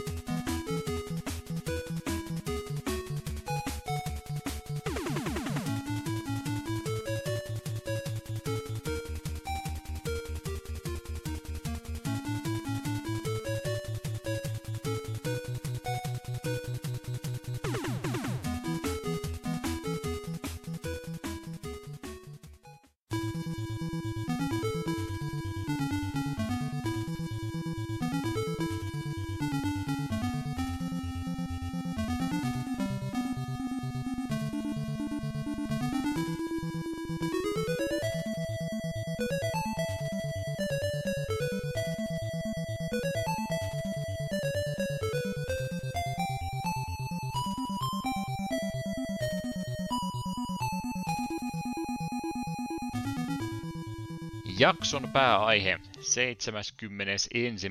takapölkkyjakso, ainakin pääjakso oli se meillä käsillämme ja Blaster Master, tuo NES-peli oli valikoitunut meillä tällä kertaa jakson pääaiheeksi ja Eetu sen pelin oli tällä kertaa valinnut. Mitenkäs tähän päätökseen olit päätynyt? Tämä on näitä klassisia NES-pelejä, mitä kaikkien kuuluisi varmaan jossain kohtaa pelata. Itse olen, olin nähnyt vain alkupuolelta videota, eikä ikinä ollut koskenut, vaikka jossain määrin kiinnosti. Ja mehän pitkään tätä välttelin, kun me oletin, että kun toinen meistä on ehkä Megaman, eh, Megaman Zeroa, kun Blastermaster Zeroa pikkusen pelannut, niin minä tein villin olettamuksen, että tämäkin on, on pelattu kuin monta, ties kuinka monta kertaa jo läpi, mutta sitten se mainitsit, että ethän sinä ole tätä alkuperäistä pelannutkaan, niin ajattelin, että no, nyt käsitellään tämä peli sitten pois alta vihdoin ja viimein. Hmm. Ja minun mielestä viimeinen pelistä on taas kulunut se jonkin aikaa, niin tämä vaikutti siinäkin mielessä hyvältä vaihtoehdolta. Kyllä, kyllä. Mä ainakin väitän, että parhaita tota inside-juttuja on se, kun mä koko ajan ih- olen ihmeessä, että onko mä sitä Zeroa koskaan kokeillutkaan. Että mä aion sillä, sillä linjalla jatkaa edelleenkin, että tämä vitsi ole edelleenkään puhki kulutettu. Aion, aion polkea sen maanrakoon tässäkin jaksossa. Ja pahoittelen, jos mä kovasti teen vertauksia tuonne Zeron suuntaan, koska mä oon nimenomaan sen pelannut, mutta en alkuperäistä, niin saatan ehkä muutaman kerran sitten tosiaan tuota Zero-versiotakin mainita. Ei muuta kuin bingo-kortit esille ja veikatkaa, että kuinka monta kertaa mä siihen sitten tässä onnistukaan päätymään. Veikkaan kahdeksan. Tarkistin muuten tuossa just viime viikolla, niin ennätyksesi on vieläkin voimassa. Kukaan ei ole mennyt sitä rikkomaan. Joo, eikä ole varmaan yhtään uutta nimeäkään sinne listalle sitten tullut. Sitä en katsonut. Mm samat 11 ihmistä, että kilpailu on kovaa, mutta jotenkin mä oon onnistunut selviämään tässä. Olen varmaan puolitoista vuotta sitten viimeksi pelin käynnistänyt, että siinä mielessä aktiivinen pel- äh, speedruni on siis kyseessä. Siellä se meni tutkimaan vielä tätä näin. Tämä on ylpeyden aihe koko podcastille muutenkin. Että... Joo, viimeisimmät on ollut niin vuosi sitten, mukaan lukien tosi ennätyksissä, niin on uusimpien joukossa, että vuosi sitten lisätty. Hmm. Kilpailu on siis kovaa ollut. Ja sinällään huvittava, kun katsoo, että kun katsotaan sun ennätysaikaa, siis 41 minuuttia, 42 sekuntia, niin tällä siellä 10 on ihminen, jonka aika on 5 tuntia 40 minuuttia. täällä on niinku yhtäkkiä, on tämä muutama kärkipäässä silleen aika lähekkäin, sitten yhtäkkiä täällä lopussa hypätään parilla tunnilla. Hmm. Jopa minä pääsin varmaan tuohon top 10, jos minä haluaisin. Joo, se on jotkut haluaa laittaa se ekan peli kerrankin sinne läpi, että kuinka kauan siinä kesti. Ja no, on se sekin niin en minä rupea gatekeeppaamaan tässä ketään pois. Mm. Mutta joo, tuli sitä silloin speedrunattua jonkin verran. En mä muista edes kuinka monta yritystä, joku 100-150, se on yleensä se kriittinen kohta, kun mulla loppuu yleensä jaksaminen noiden speedrunin kanssa, että jossain siinä aikamäärässä se sitten tapahtuu. Että eihän me sitä loppupeleissä siis Blaster Master Zero oli osa elämäni ehkä kaksi kuukautta korkeinta. En sitä nyt niin paljon puhunut sitten loppupeleissä kumminkaan, että se on tuommoisia projekteja, mitkä yleensä kestää sen muutaman kuukauden korkeinta. Sitten jatketaan elämässä eteenpäin. Hmm. Hauskaa oli. Kerrotaanpas vähän taustatietoa tästä alkuperäistä Blaster Masterista sitten. Eli Sunsofti olisi tämän pelin kehittäjä ollaan Sunsoftista puhuttu aikaisemminkin, niin saattaa nyt vähän kertauksen puolen mennä. Mr. Kimmikin kohdallahan me heistä ainakin puhuttiin, ja olisiko siellä joku toinenkin peli ollut. Ainakin Mr. Kimmikki tuossa vastaan oli tullut, milloin oltiin myös Sunsoftista puhuttu, niin sanotaanpa nyt samat asiat oikeastaan kuin silloinkin. Ei, ei ole Sunsoftin historia muuttunut näiden kahden jaksojen välillä yhtään minnekään, aika omituista. Ei ole Kiina kirjoittanut historiaa uudestaan. No niin, ja taas se meni. Jaksot pilalla. ei pitänyt Kiinasta puhua. Sunsoftista siis tosiaan 71 vuonna perustettu pelistudio on kyseessä, joka oli alkuperäiseltä nimeltään Sun Electronics Corp, joka oli siis osa sitten tätä elektroniikkaketjua Sun Densi Electronicsia. Eli aika moni tuommoinen Famicomin aikaan noussut studio tai nimenomaan silloin suosion, no niin, nyt 70-luvusta jo puhutaan, mutta tätä tapahtui siis 70-luvulla edelleenkin 80-luvun aikana, että sitä Famicomin suosiota todella moni eh, tämmöinen elektroniikkafirma ja muutkin, joilla ei suoranaisesti mitään tota, juuria ollut tällä videopelipuolella, niin lähti sitten yrittämään laajentamaan sinne suunnalle, niin ei ole todellakaan ainutlaatuinen tapaus on tämä Sunsoftikin nimenomaan elektroniikkapuolta sitten tämmöisenä lisäjaostona tullut tämmöisiä vastaavan kaltaisia studioita on enemmänkin. Mutta tosiaan Sunsoftin noin ensimmäiset pelit julkaistiin tuolla arcade-laitteilla ihan tuolla 70-luvun lopussa. Siellä oli se Block Perfectia, mitähän niitä oli, niitä Block-nimisiä pelejä ainakin, eli puzzle-pohjasta siellä ollut sitten breakout-tyyppistä peliä, tai nyt olla nuo alkuperäiset. Mutta sitten tosiaan tänne kotikonsolipuolelle pääpaino siirtynyt siellä 80-luvun puolivälillä, kun tuo Famicomi tosiaan muodostui semmoiseksi kulttuurituksi, kun se ikinä nousikaan. Ja Sunsoftia muutenkin varmaan kaikkein lämpöisemmin muistellaan täällä 8 ja 16 pittisten pelien aikakaudella, koska sitten sen jälkeen niin 2000-luvun puolella niin se pelituotanto rupesi aika nopsaa hyytymään ja tänä päivänä lähinnä se, mitä tuolla nimellä enää julkaista, niin on sitten näitä mobiili- sekä patsinkopelejä, mistä nyt jotkut toki tykkää ja rahaa ne ilmeisesti edelleenkin tekee, mutta valitettavasti vähän synkkä historia varmaan meidän, tai tota, näkymä meidän kannalta, kun on, on tehty hienoja pelejä aikanaan ja sitten on jouduttu alentumaan mobiilipeliä ja patsinkkojen tasolle, että harmi sinänsä, mutta ymmärrettävää täytyy se leipä jotain kautta ansaitakin sitten. Mutta joo, se pääpaino siellä, mitä ihmiset muistelee Sunsoftista, niin ne on varmaan sitten justiin täällä tota 90, ää, 80-luvun loppupäässä sitten 90-luvullakin. Siellä on kyllä paljon hyvää peliä sitten julkaistu. Kuten mainittiin, niin se Mr. Kimmikistä tuossa jo aikaisemmin puhuttiin, että paljon hyvää muutakin pelattavaa sieltä joukosta kyllä löytyy onko muita pelejä, tosiaan kysyin saman kysymyksen varmaan siinäkin jaksossa, mutta Sunsoftista näin ylipäätänsä, niin muistatko heidän nimensä minkään muun pelin kohdalla? Ja jos et muista ulkoa, niin onneksi meillä on linkit olemassa muistiinpanoissa, mistä voit nopsaa vilkasta vielä, että tuleeko siellä mitään muuta tuttua peliä vastaan. Batmaneitähän siellä oli ja Fester's Questia ja Nessia aikakaudelta varsinkin, niin kyllä sieltä varmaan tuttuja pelejä löytyy. Muistanko me ihan väärin, mutta eikö tuo, tuo Uforia ollut myös Sunsoftin käsialaa? Uforia on myöskin, jo, olet ihan oikeassa. Ja sehän on Nessin parhaita pelejä, joten... Ja samoin myös Gremlins 2 The New Patch on myös varsin mainio peli, kuten tuo mainittu Batman. Jorn Silius on myöskin heidän käsialaansa. Sitä en ole itse pelannut. Ei, kun... ei, ei, ei. Siliusta ei ole käsitelty, vaan tuo Little Samson. Mulla menee ne kaksi peliä välillä sekaisin. Mm. Mutta joo, Jorn Silius on kanssa sellainen, mikä tekisi mieli joskus pelailla. Ja aika hyvin voi siihen mun mielestä luottaa, että jos Nessipelin kannessa lukee Sunsoft, niin laatua se on. Joo, itse pelin laatu on hyvä ja sitten soundtrack vielä sen päälle on suorastaan erinomainen. Katsoin noita Nessi-pelejä, mitä ne on julkaissut, niin ai, ai, kun ne, on, ne kaikissa niissä kyllä niin mainiota musiikkia ollut, että varmaan just se musiikkipuolikin monelle on sitten jäänyt todella hyvin mieleen heidän peleistänsä. Täältä myös löytyy sellainen väite, että Final Fantasy Adventuressa olisivat olleet mukana. Mm. Hyvinkin no, mahdollista. Pelkkää laatua ovat tehneet. Avustavana studiona todennäköisesti ollut mukana. Kumminkin Sunsoftillakin jonkinlainen ne, yhteistyö sitten ollut tuolla Square ja Enix. No ei Square Enix siinä vaiheessa vielä ollut, mutta ymmärtääkseni molempien studioiden kanssa on yhteistyötä silloin aikanaan tehnyt myös. Hmm. Pitkä lista pelejä heitä kyllä sieltä löytyy, niin ei muuta kuin tutkimaan kuunteletkin läpi, jos sieltä jotain tuttua joukosta onnistuisi löytämään. Se ihan parpapapa-pelikin, herran Pelkkää laatua siis. Yes. Menen vähän sivuraiteille, mutta kun mainitsit tuosta, että kun nykyaikana tekevät patsikoja ja tälleensä, niin kai... menen todellakin sivuraiteille, mutta kai sinä olit jo kuullut Konamin uusimmasta. En itse asiassa. Onko ne mitä patsinkoa nyt tekemässä? Uusi Silent Hill tulossa, ja se on flipperi! Flipperi, yes. Ja tiedätkö, miten innoissa ihmiset tästä on? Mm, koska se ei ole patsinko. Oletan, että on erittäin innoissa. Joo, tämä oli kamalaa. Hmm. Jos olisi loputtomasti neljöitä käytettävissä, niin kyllä pari flipperiä olisi aika kova omistaa, mutta en, en elä siinä todellisuudessa valitettavasti.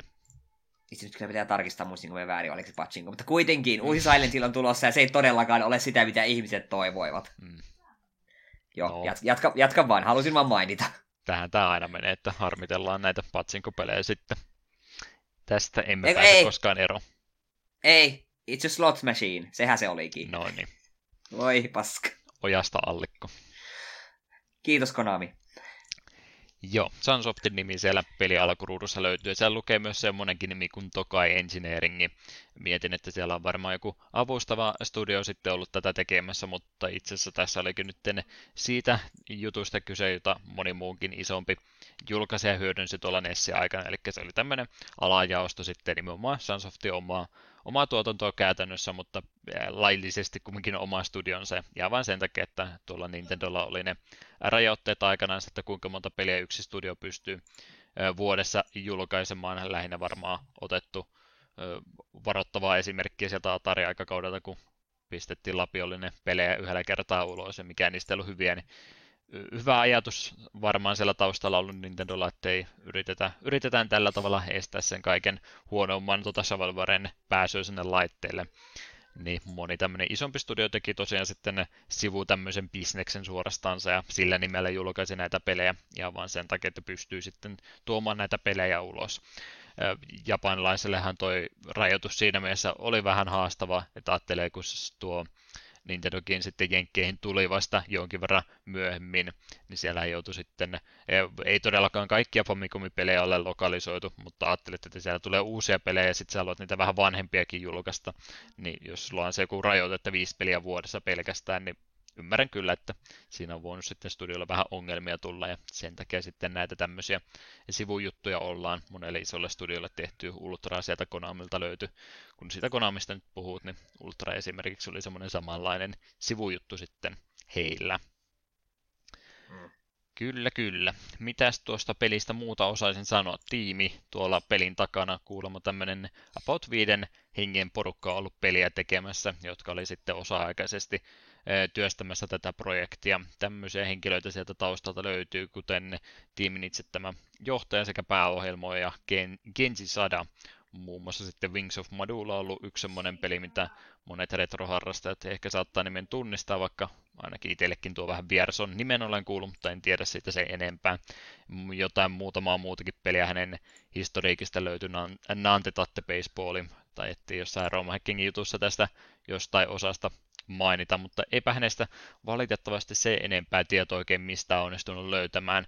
Tuolla Japanin päässä oli myös samaniminen näyttelijä aikanaan 40-50-luvulla ollut todella suuressa suosiossa, joka on auto-onnettomuudessa menehtynyt, niin kun kirjoitat tuon Kensi 100, niin siellä tulee vaan pelkästään sitä vastaan. Niin ehkä siellä jossain sitten on hänestäkin ohjelmoa ja sadasta enemmän juttua, mutta en onnistunut kyllä sitten helposti ainakaan löytämään ei ainakaan noissa listauksissa, missä yleensä näitä tiettyjen työntekijöiden muita projekteja on listattu, niin ei siellä tosiaan ollut hänestä sitten juurikaan montaa peliä enempää mainittu, niin en tiedä sitten mitä hänelle oli tapahtunut.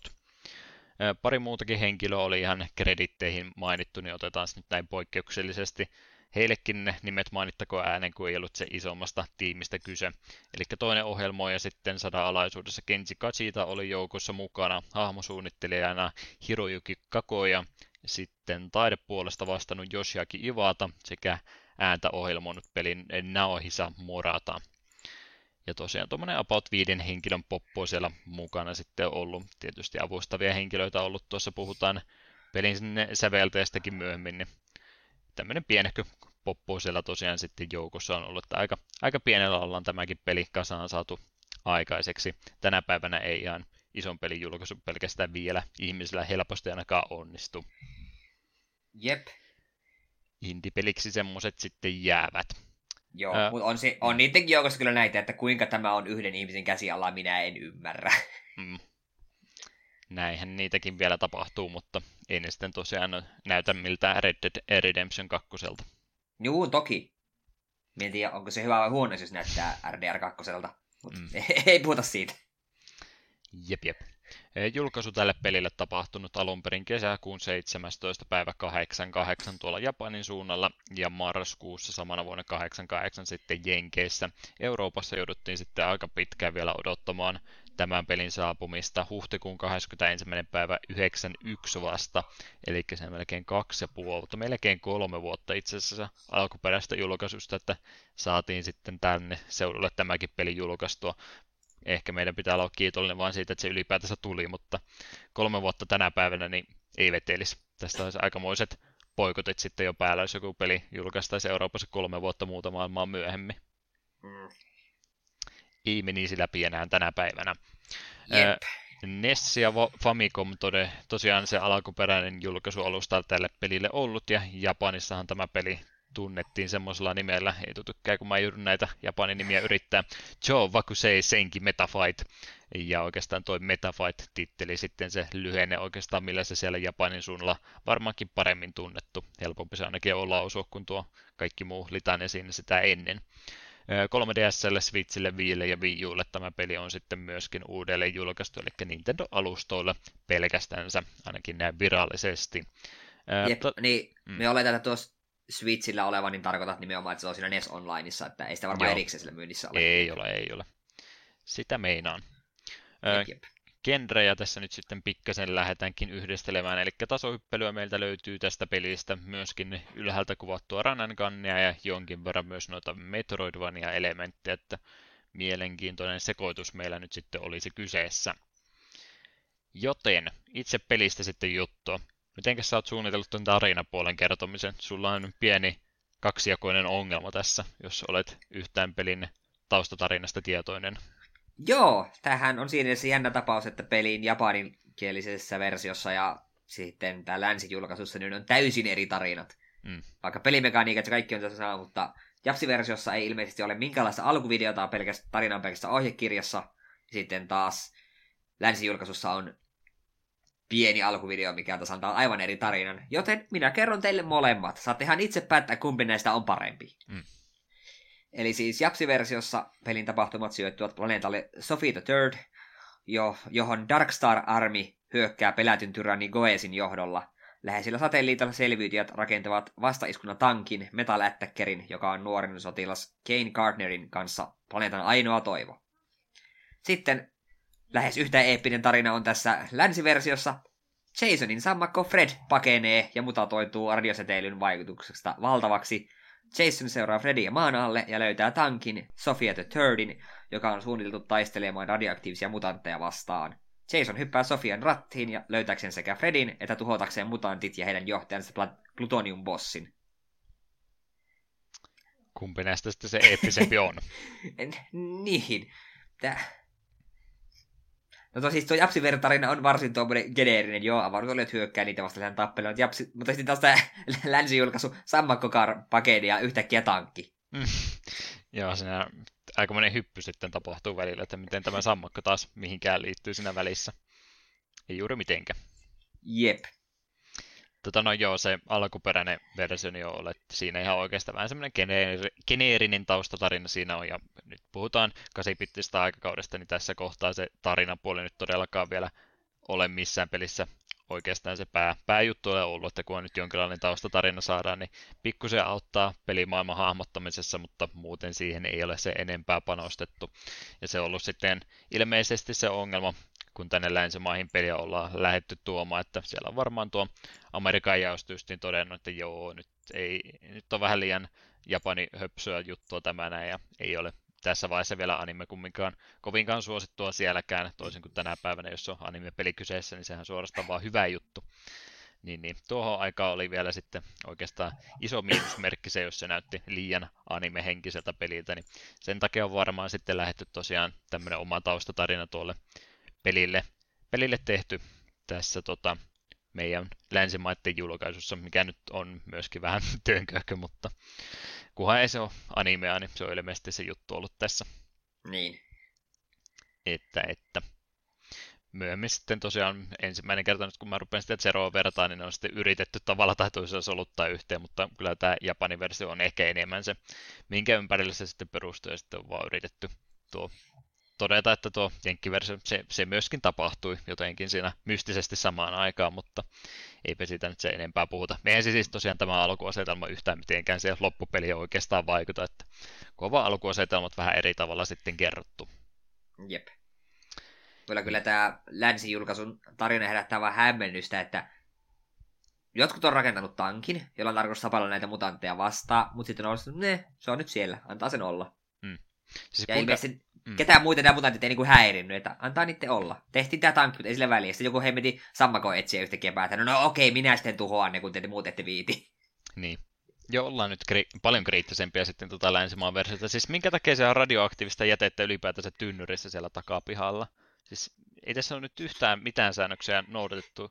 Ylipäätänsä ei sitä pitäisi olla semmoisena avoin tynnyri vielä kaiken lisäksi. Mi- siis miksi on siellä takapihalla Eetu? Miten se on sinne päätynyt? Mistä tuntuu... radioaktiivista jätettä ylipäätänsä, siis mistä sitä saa tavallinen kuluttaja? Ja... No, me keksin sellaiset, että jos Jason on vähän niin kuin Homer, että se on töissä ydintehtaalla, sit se on, tai ydinvoimalla, sitten se on vahingossa tuonut töitä vähän kotiin. Minä toin tähän ydinjätettyyn takapihalle. Se lähti vahingossa mukaan. Mm. Ja sitten yhtäkkiä pudotaan kuoppaa. Siis pienenikö se Jason siinä samalla vai mistä se nyt tapahtui, vai oliko siellä oikeasti miehen mentävä reikä, minne se putosi, jota se ei ole huomannut, ja sitten siellä oli yhtäkkiä tankki siellä reijässä. Et mitä tässä nyt oikein ylipäätänsä tapahtui? Nyt ollaan jo aika monta mutkaa taas jälleen kerran ajettu sieltä penkan kautta. Tiedätkö, kun kerrotaan niitä tarinoita sille, että jokainen kertoo niin kuin lause kerrallaan, niin ehkä tämä on lähtenyt siitä. No, siltä se kyllä jo kuulostaa. koko konttori siinä päättänyt taustatarinan siellä pöydän äärellä, jokainen sanonut yhden lauseen. Tästä me nyt sitten tehdään se taustatarina. Joo, ihan erikoista, miten tuota radioaktiivista jätettä muutenkin niin hyödynnettiin aikanansa että nimenomaan sitähän saa vain supervoimia. Eihän sitä voi mitään muuta kuin hyvää tulla. Tulee äh, tota, prätkähirja Marsista tästä varmaankin ja kaikki muut tämmöiset väännökset siitä. En mä muista, oliko siihen mitenkään liitty se, mutta kumminkin... Ei, nehän, monesti... ne, ei ne, ne, ne asuu omalla planeetallaan Marsissa ja sitten ne tuli niin. maahan, koska joo, joo. Lalli Leipäjuusto teki ikäviä asioita. Jotenkin joo. näin. Joo, joo, mutta pointti kuitenkin se, että radioaktiivista jätteestä ei mitään muuta tullut muuta kuin tämmöisiä superhahmoja, vaan jos sille altistuu ja nykypäivänä se on sitten ehkä Fallout maailmaa menee pelkästään, että tiedämmekö me nyt radioaktiivisen jätteen vaaroista pikkusen enemmän kuin siihen aikaan. Niin. Ne on aika luottavat, että jos me työnnän käteeni ydinjätteeseen, niin ennemminkään Falloutit kuin, niin kuin turtlesit. Mm. Joo, energiamuotonahan se oli, no on se siis edelleenkin. me, me, me ei puhuta Pastermasta, puhutaan nyt ydinvoimasta vaikkapa tässä enemmän, mutta muuta, että joo, olihan se siis pinnalla siihen aikaan ja on se edelleenkin, mutta kai se on sitten ollut semmoinen helppo, helppo tota tarinan väline justin tuo radioaktiivinen jäte, että se on vähän niin kuin, se on niin kuin suorastaan taia, taikaa, mutta jotenkin rinnastettavista oikeaan todellisuuteen. Mm. Mutta joo, ei siitä varmaan se enempää sitten kumminkaan. Vähän erikoinen joo. startti tälle pelille kumminkin, kun kaksi eri versiota sitten tässä annettu. Hyvä, että sen tai jotain edes yrittää, mutta sanoisin, että Ninja Gaiden ehkä tarinan kerronnossa onnistuu aika moninkertaisesti paremmin vielä. Mm. Me en odottanut, että muuten jakso aloitetaan, niin me puhu, takerrotaan näin pahasti tähän pelin tarinaan. No täytyy, täytyy olla erittäin tarkka. Nitpikataan joka ikisestä asiasta. Jes, jes, eiköhän nyt sitten jotain muutakin tästä pelistä pystyttäisiin sanomaan, ja varmaan sitä pelimekaniikkaa on syytä lähteä purkamaan pikkasen eteenpäin. Eli meillähän on oikeastaan nyt sitten kaksi, en sano, että kaksi kokonaisuutta kokonaansa, mutta kaksi selkeästi erilaista pelijuttua tässä hommassa mukana, ja peli alkaa just niin täällä tasohyppelypuolella, eli 2D-alueita sitten on tähän alkuunsa laitettu, kun Jasoni tätä Sofia-alustansa sitten ohjastaa läpi pelin eri alueiden. Ja on tämmöinen yksi isompi kokonaisuus tosiaan luotu sitten näistä isoista 2D-alueista, eli käytännössä yksi yhteinen maailmahan siinä on tässä tota, tankilla kuljettaessa. Päästään paikasta toiseen liikkumaan, toki ei ihan vapaasti pääse sitä alussa vielä tutkimaan, sillä tästä tulee nyt se Metroidvania-osuus, eli tulee sitten näitä upgradeja ja muita, mitkä täytyy, täytyy löytää ennen kuin reitit sitten aina niille seuraaville alueille aukeaa, mutta muuten siinä pääsee pikkusen ainakin jo heti alusta asti niin vapaasti kulkemaan paikasta toiseen ja ei ole sulla sitten suoraan kerrottu, että mihinkä tässä nyt pitäisi mennä, vaan jonkin verran sitä tutkimusta täytyy siinä sitten itsekin harrastaa. Mitenkä no ylipäätänsä tämä 2D-alue, kun oli tehty tämmöiseksi, ei, ei, no siis kenttiä on jo, mutta ne ei ole semmoisia Mario-kenttiä, mistä juostaan vasemmalle oikealle, vaan scrollaa joka suuntaan ja täytyy sitten itse selvittää se suunta, minnekä pitäisi mennä, niin oliko niin iso, että eksyi suorastaan minne piti mennä vai mitenkä ylipäätänsä nämä 2D-segmentit tässä pelissä koit? Minusta oli aika sopivan kokoisia sille, että ne omat yksittäiset areansa oli sen verran kompaktia, että kutakuinkin itteisin koko ajan, että missä päin minä olen ja missä en ole vielä käynyt. Ehkä siinä vähän myöhemmin tuli sitten ongelma, olisiko se ollut nelosarean kohdilla vai kolmosen, kun piti yhtäkkiä. Ei enää ollutkaan loogisessa järjestyksessä, kun minä menen nyt tuonne, tuonne suuntaan, niin siinä tulee seuraavat zone, vaan sen sijaan piti peruuttaa takaisin ykköszonelle ja sieltä sitten käyttää powerin avulla pääsi sitten sinne seuraavalle. Et siinä nämä kohdat, missä kohtaa piti backtrackata, niin niitä oli, ne aiheutti pientä päävoiman välillä, kun en täsmälleen muistanut, että no missäköhän on ollut joku paikka, mistä me en ole vielä päässyt. Kun alkuhan ne menee hyvin loogisesti, että ykköstonella te käyt hoitaa asiat, päästä kakkostonelle, sieltä päästä kolmostonelle. Ja se oli joko kolmostoneen jälkeen tai nelostoneen jälkeen tuli tämä, että piti ruveta oikeasti backtrackkaamaan, että et enää päässyt edellisiltä numerolta seuraavaan. Mm. Joo, että ei, ei ihan semmoiseen yhteen suoraan pötköön niitä kaikkia äröitä laitettu, vaan pikkasen jutu sitten palaamaan edellisiin alueihin sitten, jos haluaa taas hypätä paikasta eteenpäin, että jonkin verran sitä tutkimustakin siinä täytyy sitten loppupeleissä harrastaa, että pääsee eteenpäin. Mm. Mie sanoin tässä saman asian, mitä me sanoin silloin Metroidissa. Kartta olisi ollut kiva, mutta koska NES-peli, niin minä ymmärrän täysin, että minkä takia siellä ei ole ollut minimappia tai minkä takia sitten ei ole päässyt Selectin kautta vaikka mappiin. Mm. Se olisi ollut kiva, mutta minä ymmärrän, että miksi se puuttui. Sen puute ei ole kriittinen, mutta joo, apu, apuahan sitä olisi ehdottomasti tullut, että jos se olisi ollut olemassa, mutta sen verran jokainen alueensa näyttää omaltansa, että kyllä tästä selviää ilmankin. Ei se Jep, kyllä. pitäisi sitä ei pitäisi ongelmaksi siinä aiheutua. Jälleen kerran sama juttu sitten tosiaan, jos nyt Metroidin tuossa äsken mentiin ja ihan reilua jonkin verran siihen suuntaan sitä peliä onkin vertailla, niin Metroidissahan mulla myöskin se kaikki eniten sekannusta aiheutti ne samannäköiset huoneet, niin Blaster Masterissa niitä on aika harvassa. Muutamassa areassa niitä tapahtuu, mutta muuten jokainen aluekokonaisuutensa ja niin sitten ne sisäiset tämmöiset, jos ruutuihin nyt halutaan jakaa, niin on, on aika tota, toisestansa erotettavissa olevia, että siinä mielessä ei pitäisi eksymistä tapahtua. Lähinnä kun ruvetaan hyppiä semmoista jotain korkeita aluetta eteenpäin, missä on tismalleen samannäköisiä platformeja ja muuta, niin niissä se eksyminen sitten yleensä ehkä tapahtuisi. Tota noin nuo alueet sitten tosiaan, missä... No, tuo on kuulet... totta. Hmm. Nuo alueet tosiaan, missä kuljetaan sitten paikasta toiseen, niin siellä on niitä pienempiä luolastoja, jos niitä voisi tällä tavalla kuvata, ja sitten yleensä se oikea luolasto, minne pitäisi mennä, mistä sitten löytyy pomotaistelut ja muutkin, niin, niin siellä on niitä semmoisia näitä justiin pienempiä luolastoja sitten yllättävän paljonkin toisinansa, ja melkeinpä se nyrkkisääntö, miten tuossa pelissä pääsee läpi, niin jos matkan varrella on luola, niin se ei ole se oikea luola. että se on melkein aina siellä umpikujassa sitten, minkä se area päättyy, niin se on se oikea mesta, mihinkä pitäisi mennä. Että jos haluaa skip, skippailla tätä peliä, sen koko sisältöä, niin näitä matkan varrella olevia luolia ei oikeastaan tarvitse koskaan käydä katsomassa, vaan ihan suoraan jää sinne e, kentän loppupäähän ja siellä se yleensä sitten oikea pistekin on. Että Jep. tällä tavalla pystyy yleensä kyllä helposti sitten sen oikea osoitteen löytämään.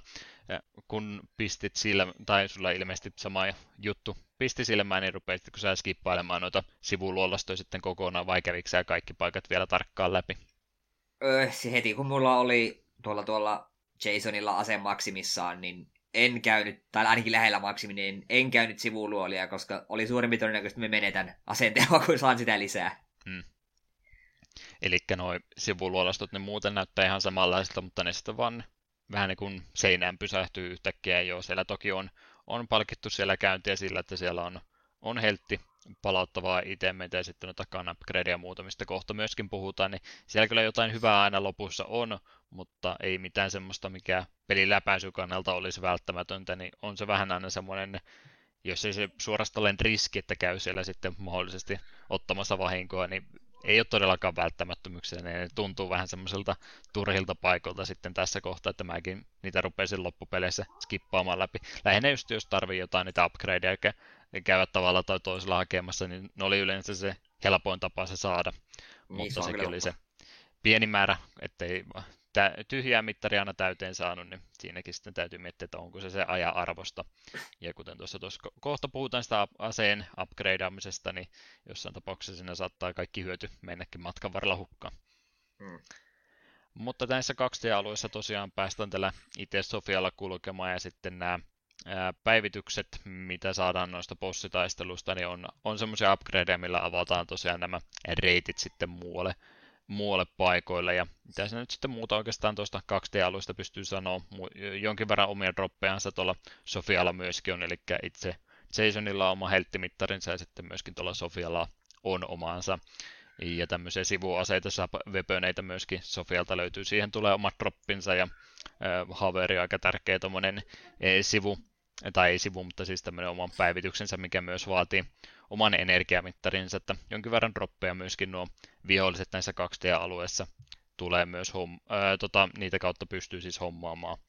Oliko mitenkä näiden tota, No, me jonkin verran puhuttiin tuosta, että mitä upgradeja tarvitaan missäkin, mutta ylipäätänsä just nämä kaikki tota, tota, haveri ehkä mittarivaatimukset on se, mihinkä mä nyt olen viittaamassa, että tämmöiset omat systeeminsä, mitä tässä 2D-jutussa on, niin aiheuttuiko näistä, vaati- tuliko näistä vaatimuksista ongelmia? Tiesitkö heti, kun sait haverin, että sinun täytyy mennä ykköskentän alakuun ja sieltä lentää ylös ja tämmöisiä kompastuskiviä, tuliko ehkä muuta mieleen? se oli se, mihin me tuossa aiemmin viittasin, että ensimmäistä kertaa, kun piti ruveta backtrackkaamaan, niin olin hetken aikaa hukassa. Ei mulla tullut mieleenkään, että siitä kohtaa, mistä peli alkoi, niin takana oleva seinämä, niin sitä pääseekin ylös hoverin avulla. Ei käynyt mielessäkään. Hmm. Se on, ja tosiaan hover-energiaa ei peli droppaile kyllä liikaa. Ei todellakaan. Se ylipäätänsä, kun sä saat näitä päivityksiä tähän sun alukseen, niin peli ei sano yhtään, mitä, mitä ne on muutenkaan. Sun täytyy itse vähän melkein kokeilla suorasta, että mikä tekee mitäkin. Mulla nyt oli etukäteen, kun Zero olin pelannut, niin tiesin tasan tarkkaan, mitä, mitä mun piti tehdä, missä järjestyksessä asiat tulee, mutta olisi nyt edes joku pieni tekstin pätkä, että joku Megamanin get equipped with hover vaikka, niin se olisi niin. sen verran jos auttanut, niin tiedä, että mitä mulla nyt uutta sitten onkaan.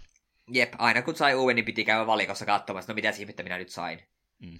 Ja sitten viimeinen upgrade, mikä saa on Wall Level 2, niin oli, tai Wall 2, oli vähän silleen, me voi kiivetä jos ei, mitä tää tekee? Aa, tän avulla voi kiivetä myös katossa. No, no, niin. No kyllä Wall 2 sitä jossain määrin kertoo, mutta... Mm. Aika mysteeriksi, mysteeriksi siis jää alun perin, kun ei tuo peli se enempää kerro, että minkä upgrade minä juurikin poimin, että itse täytyy sitä lähteä kokeilemaan. Mm. Itse asiassa me nyt haluan tässä kohtaa mainita yhden asian ennen kuin se unohtuu. Mm. Miksei voi upgradeja ottaa pois päältä niin kuin Super Metroidissa? Koska mulla meinas palaa käpy pelin loppupuolella, kun yrität hypätä sellaisten piikkien yli, mitkä on sama, ma- sama maantasolla niin kuin sinäkin. Mm. Niin jos me painoin hyppynappia liian myöhään, niin wall-päivityksen takia se mun saatana auto lähti ajamaan sinne piikkikuoppaan. Joo, y- ymmärrän tunteesi. Aivan, että sille... aikaisemmin. Niin. Ja tämä kaikki olisi voitu välttää, jos niitä powereita saisi tarvittu saada pois päältä. Niin kuin Super Metroidissa. Joo, minä tiedän, tämä on Nessipeli, mutta mm. kun henki lähtee toistuvasti sen takia, kun hyppämisen sijaan siihen ajat seinään pitkin piikkeihin, niin kyllä se pikkusen miestä syö. Tiedät varmaan tunteet. Ei se varmaan mahdottomuus siinä mielessä olisi, kun sulla kumminkin startin takana on tämä oma valikko, missä sä pääset sitä subweaponia ainakin vaihtamaan. Niin olisiko se niin. ollut ihan mahdottomuus, että sieltä olisi pystynyt sitten highlightamaan niitä, mitä upgradeja sä haluat päällä pitää tällä hetkellä, jos se nyt jostain kumman syystä sua häiritsee. Niin, koska emme, emme, kyllä me tiedä, että ainoastaan tuo wall-päivitys siinä lopussa aiheutti harmaita hiuksia sen takia. Mutta, niin. Ja periaatteessa hoverin olisi voinut välillä ottaa pois päältä ihan vasta että vahingossa käytä hoveria, koska sitä jos yhdenkin palkin käytti hoverin polttoainetta silloin, kun ei pitänyt, niin saattoi kostautua. Hmm. Kyllä, kyllä. Tuosta vielä 2D-alueesta, kun puhuttakoon, niin siinä tosiaan aluksesta pääsee myöskin ulos hyppäämään Jasonilla, eli ei tarvitse sillä tankilla kulkea, vaan siellä pystyy sitten ne jalkautumaan ehää sitä kautta myöskin liikkumaan paikasta toiseen, mikä ei peruspelissä ole oikeastaan ikinä kannattavaa ennen kuin sitten se peli vaatii, että sun täytyy tehdä se. Jep. Jason on aika suojaton siinä ite, iteksensä, kun ei ole sitten aluksi upgradeja ja muuta. Ja oma ase on aika, aika lyhkäinen ja vahinkoa ottaa sitten ihan foldamakeekin pelkästään, jos liian korkealta putoaa, niin aika vaarallista Jasonilla on kulkea sitten ilman tuota alustansa. Jos sen kohtaa se peli kumminkin vaatii, että näin täytyy tehdä, niin siihenkin kannattaa sitten varautua. Oisitko tätä osiota halunnut enemmän peliin vai olitko ihan tyytyväinen, että ei tarvinnut ilman alusta kulkea sekuntiakaan enempää? Olen ihan tyytyväinen. Me olin alkuun hyvin vaikuttunut, kun tuli se vesikohtaus, missä piti se Jasonilla uimaan. Että oo, joudun pelaamaan Jasonilla 2D-alueella, aika siistiä. Ja pari huonetta myöhemmin toivon, että kumpa, pääsin, kumpa tämä loppuisi pian. Mm. Toisena joutuu tosiaan hyödyntämään tätäkin, mutta ei, ei ole todellakaan pääroolissa siinä, vaan itse tuolla aluksella kuljetaan valtaosa 2D-alueista. Mutta ei se peli ole pelkästään tätä tasohyppelypuolta. Mm.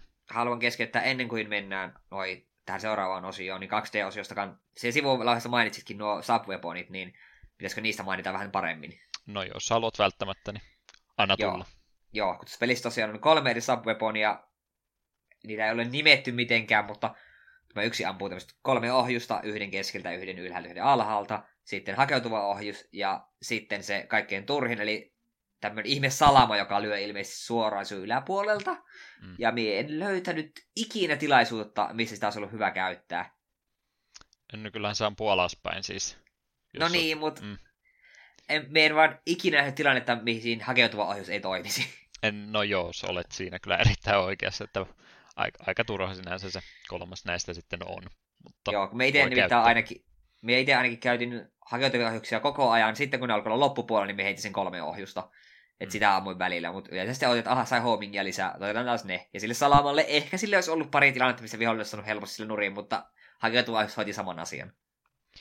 Joo, siinä mielessä noitahan ei nyt sinänsä se enempää hyödynnetä noita subweaponeita, että ne siellä on, ja ne toki helpottaa periaatteessa, kun sä pystyt Sofialla kumminkin ampuun kahdeksaan suuntaan vai neljän suuntaan apua. Nyt tulee näinkin e, perusfakta unohtuu, mutta pystyy ihan perusosellakin lähes joka kulmaa ja vähän itseänsä liikuttamalla niin ampumaan myös aika helposti, niin ne itse subweaponit tuolla Sofialla niin ei todellakaan välttämättä me ole. Hakeutuva ohjus jo helpottaa kyllä menemistä, mutta niiden käyttö ei mitenkään välttämätöntä tuossa ole.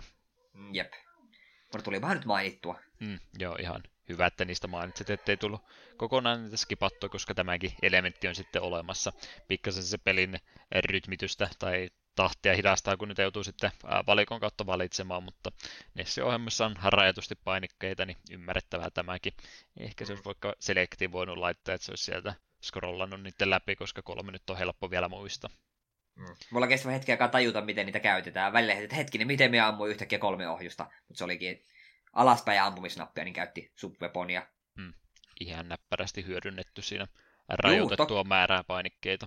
Juu, toki, vaan kun ei ole ohjekirjaa, ei mistä lukea, niin hämmästyin näillä välillä, että miten tuo tapahtui. Sitten kunnes lopulta sen tajusin. Ja aika paljon noin viholliset sitten hoveria ei droppaa tarpeeksi, mutta noita subweaponi tota, panoksia kyllä tulee ihan reilusti, että saa kyllä aika rohkeasti niitä käyttää, ettei niitä tarvitse todellakaan säästellä. Jep. Jeps, jeps. Tosiaan sitä 2D-puolesta piti hypätä nyt sitten tänne ylhäältä päin kuvattuun perspektiiviin ja tähän Run and Gun osuuteen samanlaista elementtiä tai pelitapaa, kuten muun muassa Ikari Warriorsissa oli ja Bionic Commandossa oli myös näitä vastaavanlaisia kenttiä Eli ylhäältä päin sitten kaikkien kahdeksan suuntaan pääsee sinä hahmoa ohjastamaan, niin tämmöinenkin osuus tästä pelistä löytyy, ja sanoisinko että ehkä jopa tärkeämmässä roolissa kuin tuo 2D-osa. Se on lähinnä sitä itse paikasta toiseen liikkumista varten, mutta se ehkä todellisempi gameplay löytyy nyt sieltä Rannenkaan puolelta. Eli tuommoisia ylhäältä päin kuvattuja luolasta osuuksia on kyseessä, missä päästään sitten Jasonilla itsestä, itsellänsä ohjastamaan paikasta toiseen ja hänen aseitansa, omia aseitansa siinä sitten hyödyntämään. Eli tuo pää, pääase hänellä on ja sitten pommit on laitettu toiseen painikkeeseen, niin muutama vaihtoehto siitä löytyy. Tämä on aika erikoinen tapa, miten tämä Jasonin pääase sitten tässä pelissä toimii, eli sillä aseella on oma power-mittarinsa, joka täyttyy sitä mukaan, kun siihen sopivia noita power tuosta kenttien matkalta vastaan tulee, mutta sitten kun sä otat vahinkoa, niin se ase putoaa aina entistä huonommaksi käytännössä, eli siinä on omalla aseellansa sitten oma vahvuutensa ja se muutamaan kertaan siinä mittarin täyttyessä myös muuttuu pikkasen erilaiseksi. Alun perin se on ihan semmoinen perussuoraa ampuva ase, mutta sitten rupeaa ihmekaarta ja oikein leveällä kaarella lentävää kutia tulemaan sinne loppua kohden. Tämä on aika erikoinen. Ei tule, voisi varmaan puheenvuoro antaa ja sanoa, että miten koko systeemi nyt ylipäätänsä sun mielestä toimi. No kun mie tavallaan ymmärrän, että peli rankaisee sinut, että hei, siellä mokasit rangaistuksena viedään sulta vähän aseesta tehoa, mutta tästä tulee myös sitten pitkissä pomotaistelussa semmoinen häviön kierre, että se kun rupeat ottamaan osumaan, niin kohta saat entistä enemmän osumaan, kun se ase on surkeampi.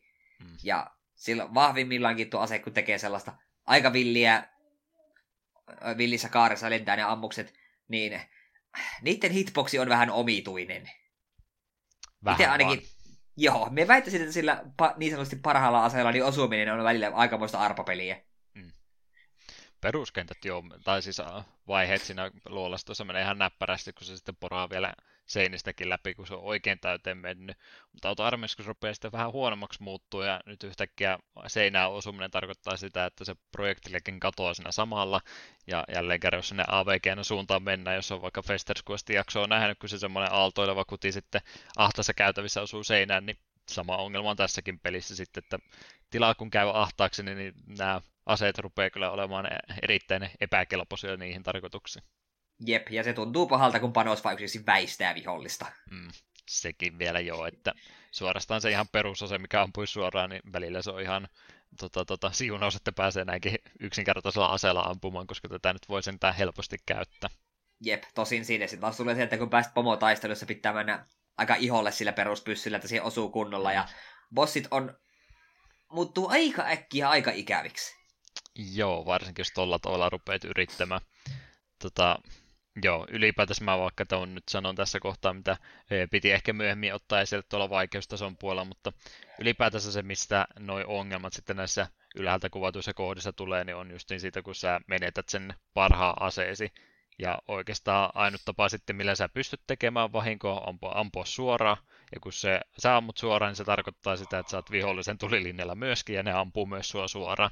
Niin mitä sä nyt tässä sitten teet? Sulla on semmoinen oikein pienen nysän kokoinen ase, sun pitää mennä ihan iholle, sä teet siihen vahinkoa, ja se tekee suhun vahinkoa. Ka- kaikki tota, dropit plus minus nolla. Ehkä sä saat siitä yhden pano, tai tota, upgrade palaa se asetta jälleen kerran lisää ja sitten sä otat taas saman tien vahinkoa, koska sun täytyy mennä niin lähelle niitä vihollisia, että sä pystyt tekemään vahinko. Tässä on, kun kerran on, oot täyteen ladattu, niin tuntuu, tunnet itsesi jumalaksi ja sitten yhtäkkiä rupeaa asiat menemään yllättävän nopeasti pieleen. Niin, ja siinä vasta tunnet itsesi jumalaksi, niin samaan aikaan tunnit olo on silti semmoinen varovainen, että jokaisen nurkan takaa on varovasti. En halua ottaa osumaa, minä haluan menettää tätä mm. jumalaista voimaa, niin Joo, koska sitä ei pysty todellakaan itse yhtään nyt sitten kontrolloimaan. Se on just se ase, minkä se peli antaa riippuen siitä, mikä, missä kohtaa se sun mittari menee, niin ei sinä pääse nyt sitten yhtään itsekään valikoimaan sitä, että jos olisi vaikka se ahas paikka, niin mä voi itse sitä downgradeata pienemmäksi, vaan mun täytyy tyytyä siihen, mikä mulla on. Ehkä joku oikein kova pelaaja ottaa tahalteen vahinkoa, että pääsee niistä kiemura-aseista eroon, mutta kuulostaa tosi hölmöltä. Muutenkin Jep. tulee semmoinen tuplarankaisu siitä, kun sä ylipäätänsä otat ensin vahinkoja ja sitten vielä sä menetät tasettakin, niin semmoinen kaksinkertainen miinus sulla joka kerta, kun vahinkoa tulee otettua. Mm. Aika traagista sinänsä. Mm. Toki sulla on toisena vaihtoehtona käyttää niitä pommeja, joiden voimat, voimat taitaa olla vakio. Olen aika varma, että niihin ei vaikuttanut sua asemittari. Ei. Niin, mutta niittenkään rangi ei ole paras mahdollinen. Niin ne on semmoinen Hail Mary-tyylinen, että nyt mennään lähelle ja yrit... katsotaan, että kumpi kuolee ensin. Mm. Et jälleen kerran, että jos sä haluat tehdä vahinkoa, niin sun pitää mennä niin lähelle kaikkia, että saat jälleen kerran riskissä menettää lisää niitä upgradeja ja helttiä, että aika riskaapeliä tuo pelaaminen tuossa tuntuu olevan. Mm.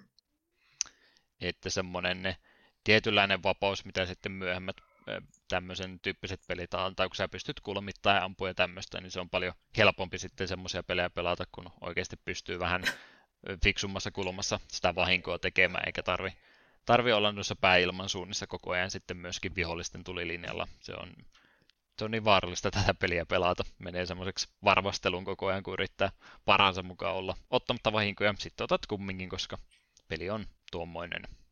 Mm. Tuota noin, mitäs muuta noista luolastoista nyt sanottakoon, noissa itse alueissahan on jonkin verran sokkelomaisuutta paikoittainkin, että saattaa olla useampi ovi, mistä täytyy sitten valita, että mikä näistä se oikea on. Aiheuttiko tämä harmaata hiuksia ollenkaan vai kuinka? No tavallaan se oli kiva, että ei ollut täys putkijuoksu, mutta samaan aikaan kun olet kaikki sekä ase- että heltivittarit täysissä, olet vaan please, äkkiä nyt vaan sille pomolle että me ollaan paras mahdollinen Chelsea yrittää voittaa se. Hmm.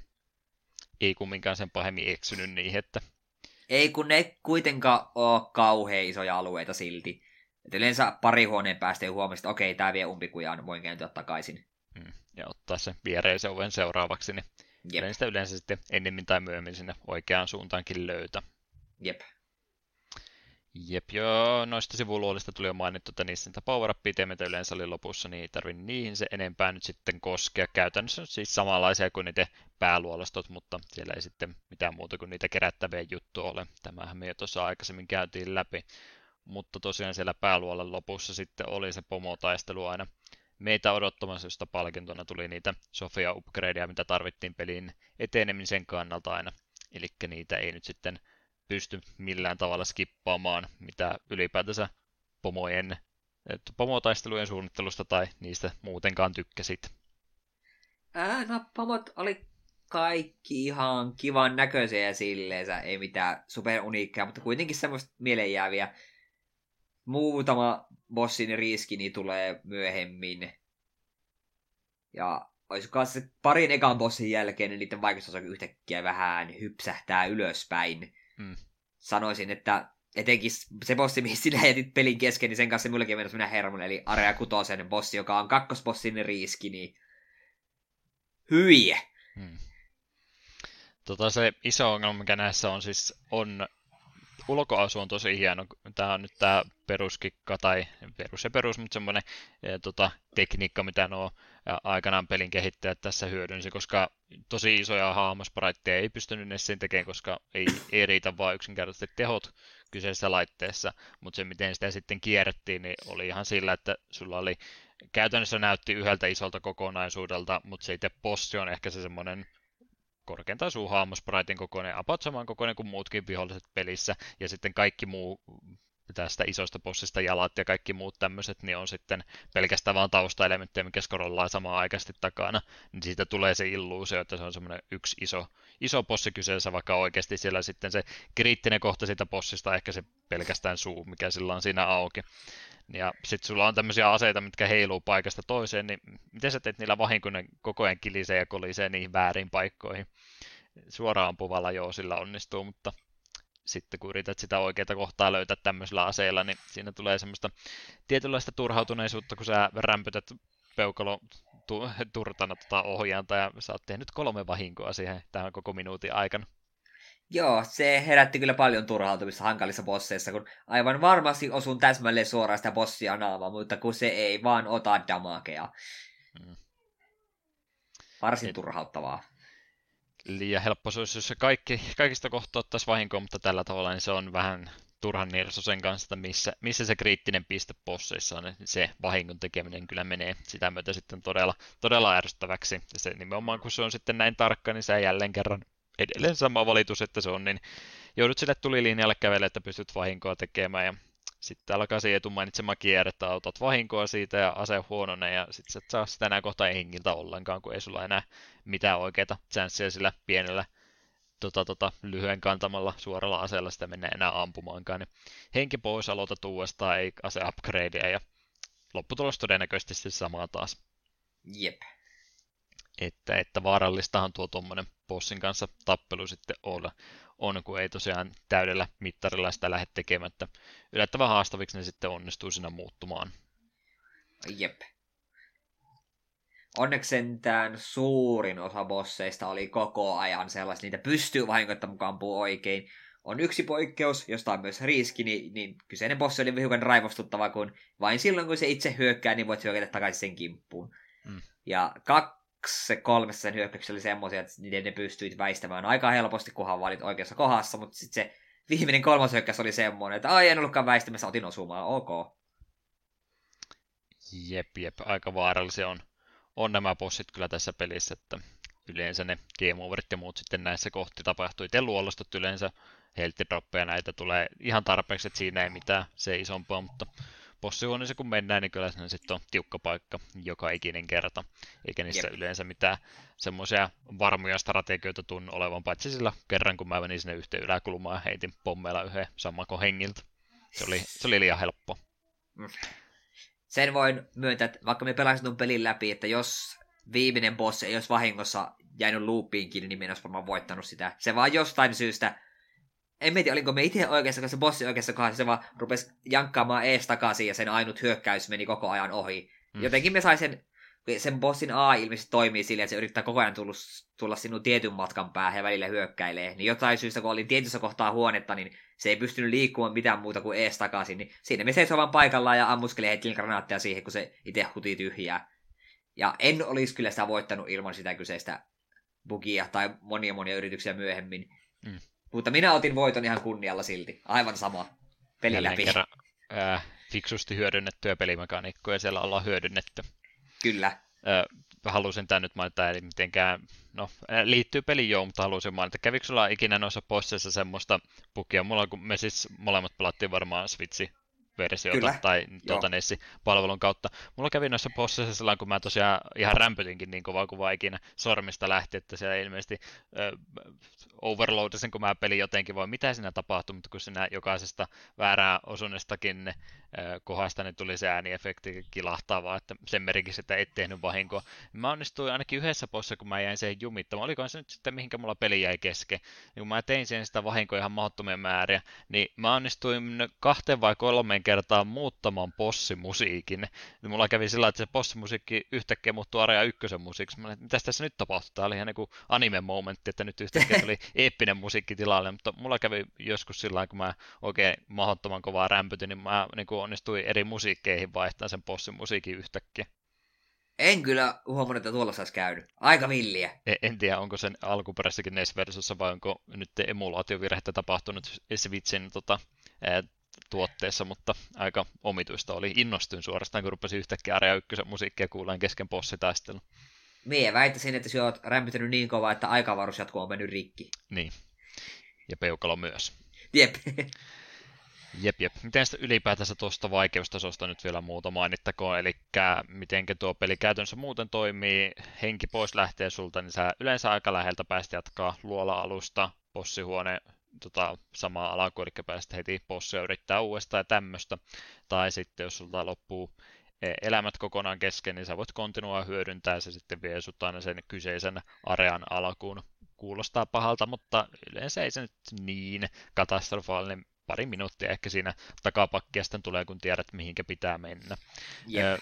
Ei salasanoja, ei ole tallennuspaikkoja, eli virta pois alusta vaan uudestaan, jos ei siis ole noita tota, save point tai noita save state ja muita, mitä sitten näillä myöhemmillä alustoilla voi hyödyntää, eikä myöskään mitään vaihtoehtoisia vaikeustasoja tässä pelissä ole, ja ymmärtääkseni vaan viisi kontinua sitten yhteensä, ja sitten ilmeisesti mennään aloitusruutuun takaisin. Ehitkö niitä kaikkia tuhlaamaan? Öö, mie otin sen periaatteen, että tässä todennäköisesti on rajallinen määrä kontiveita, niin mie vedin aina silleen arean alkuun save statein niin sanotusti. Mm. Ei tullut tätäkään todennettu. Hu- huijattiin ja hyödynnettiin nykyteknologia. Kyllä. Kyllä me nyt tuosta vaikeustasosta toki ollaan jo puhuttu, mutta tuleeko tästä aihealueesta nyt mitään muuta sanottavaa mieleen? Kyllä aika hyvin käsiteltiin itse mm. vaikeustasoon liittyvät asiat. Että paikoittain ainakin omasta mielestä tämä on vähän epäreilun vaikeakin sitten. Joo, se tuota Jasonin asesysteemi pitäisi jollain tavalla muuttaa, että se olisi, että tämä pelin vaikeusaste ei, ei tuntuisi noin ikävältä. Mm. No mitenkäs tuo graafinen puoli pelillä, mitä ulkoasusta tykkäsit? No graafista peliä on varsin nätti. Mie tykkään miltä Sofia näyttää, kun se liikkuu ja kun se, miten se ampuu. Ja ylipäätään kaikki viholliset oli ihan, ihan kivan näköisiä. Siellä tällä ehkä muutama semmoinen vihollinen, jota katsoi, että onpas vähän myös sen näköinen. Mm. Mutta suurin osa oli kuitenkin ihan kivan näköisiä, ja taustat oli tosi netin näköisiä, että joka alue tosiaan tuntui omaltaan. Joo, siinä mielessä on kyllä hyvin saatu jokainen alue näyttämään ihan erilaiselta. Mä ehkä niihin taustoihin olisin itse enemmän takertunut, että se on varmaan se isoin ero. No, on niitä muitakin eroja Nessin ja Nessin välillä, mutta se justiin näissä Nessin aikaisissa peleissä on, että rajallinen määrä jälleen kerran prosessivoimaa on laitteessa kiinni, niin ei pysty sitten ihan niin taustoihin niin panostaa, niin siellä on se yksi sama lattiapatterni sitten toistuu ja toistuu, ja se menee jo vähän sellainen hypnoottiseksi suorastaan käyvä, että siihen puoleen ei ole pystynyt ymmärrettävästi sitten kaikkea kiinni laittaa. Eipä sillä voi, kun aikansa pelistä on kyse, mutta muuta jo on kyllä ihan samaa mieltä, että on on netin näköinen peli, että ei siinä puolella mitään ikävää sitten tapahdu. Ja enimmäkseen pyöriikin aika hyvin. Jonkin verran sellaista slowdownia tapahtuu, varsinkin näissä ylhäältä kuvatuissa kohdissa, mutta sehän on suorastaan vaan hyväksi, kun se vähän peli idastuu. Se on Jep. vaan hyöty, hyötyä, kun pystyy vähän tämmöisellä äh, tota, bullet time moodilla pelaamaan toisena. Kaikki hyöty täytyy ottaa irti, kun tuommoista tarjotaan. Mm. Ää, tota, tässä kohtaa mä ainakin itse yhden kritiikin tälle pelille haluan sanoa, mikä ärsytti mua ihan pohjattomasti. Eli no. Nessin peli joo, ymmärrän, pelin resoluutio on ihan hyvä, eli ei ole nyt tätä ongelmaa, mitä jossain SNESin ajalla esimerkiksi tuli 16-bittisen ajalla, kun piti tehdä nätin näköiset haamot, niin ei nähnyt ympärillensä tarpeeksi. Niin tässä kyllä näkee ympärillensä tarpeeksi, joo, mutta tässä on semmoinen ärsyttävä juttu, että sä kyllä näet, esimerkiksi otetaanpas nyt tota, mikä tämä nyt oli tätä syverkenttiä nyt, mä en enää, enää suomen kieltäkään osata puhua viemäreitä, mitä nämä nyt onkaan, niin tämä alue on vaikka käsittelymme. Siellä on monesti semmoisia kohtia, missä kavutaan ylös ja alaspäin.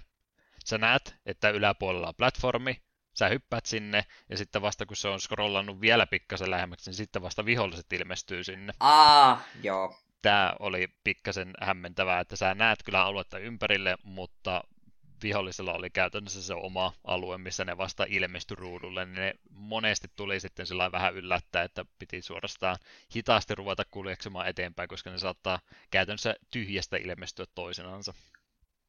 Ne oli tehnyt hyvä stelttiheiton. Mm. Että varmaan jälleen kerran tuohon ihan tota, yleiseen suoritustasoon tuolla pelille, niin se on varmaan ihan aiheestakin sitten, ettei liian monta vihollista ole kerta, kerralla ruudussa, kun sitä on vähän tuolla rajoitettu, mutta se vähän minua ärsyttää niin huomattavasti, kun ne toisena just ilmestyy tuolla, että sä oot katsonut, että tuossa platformilla ei ole mitään, sä pudottaudut sinne ja aha, no nyt siellä olikin sitten, että olisi Joo, pitänyt tö- tietää.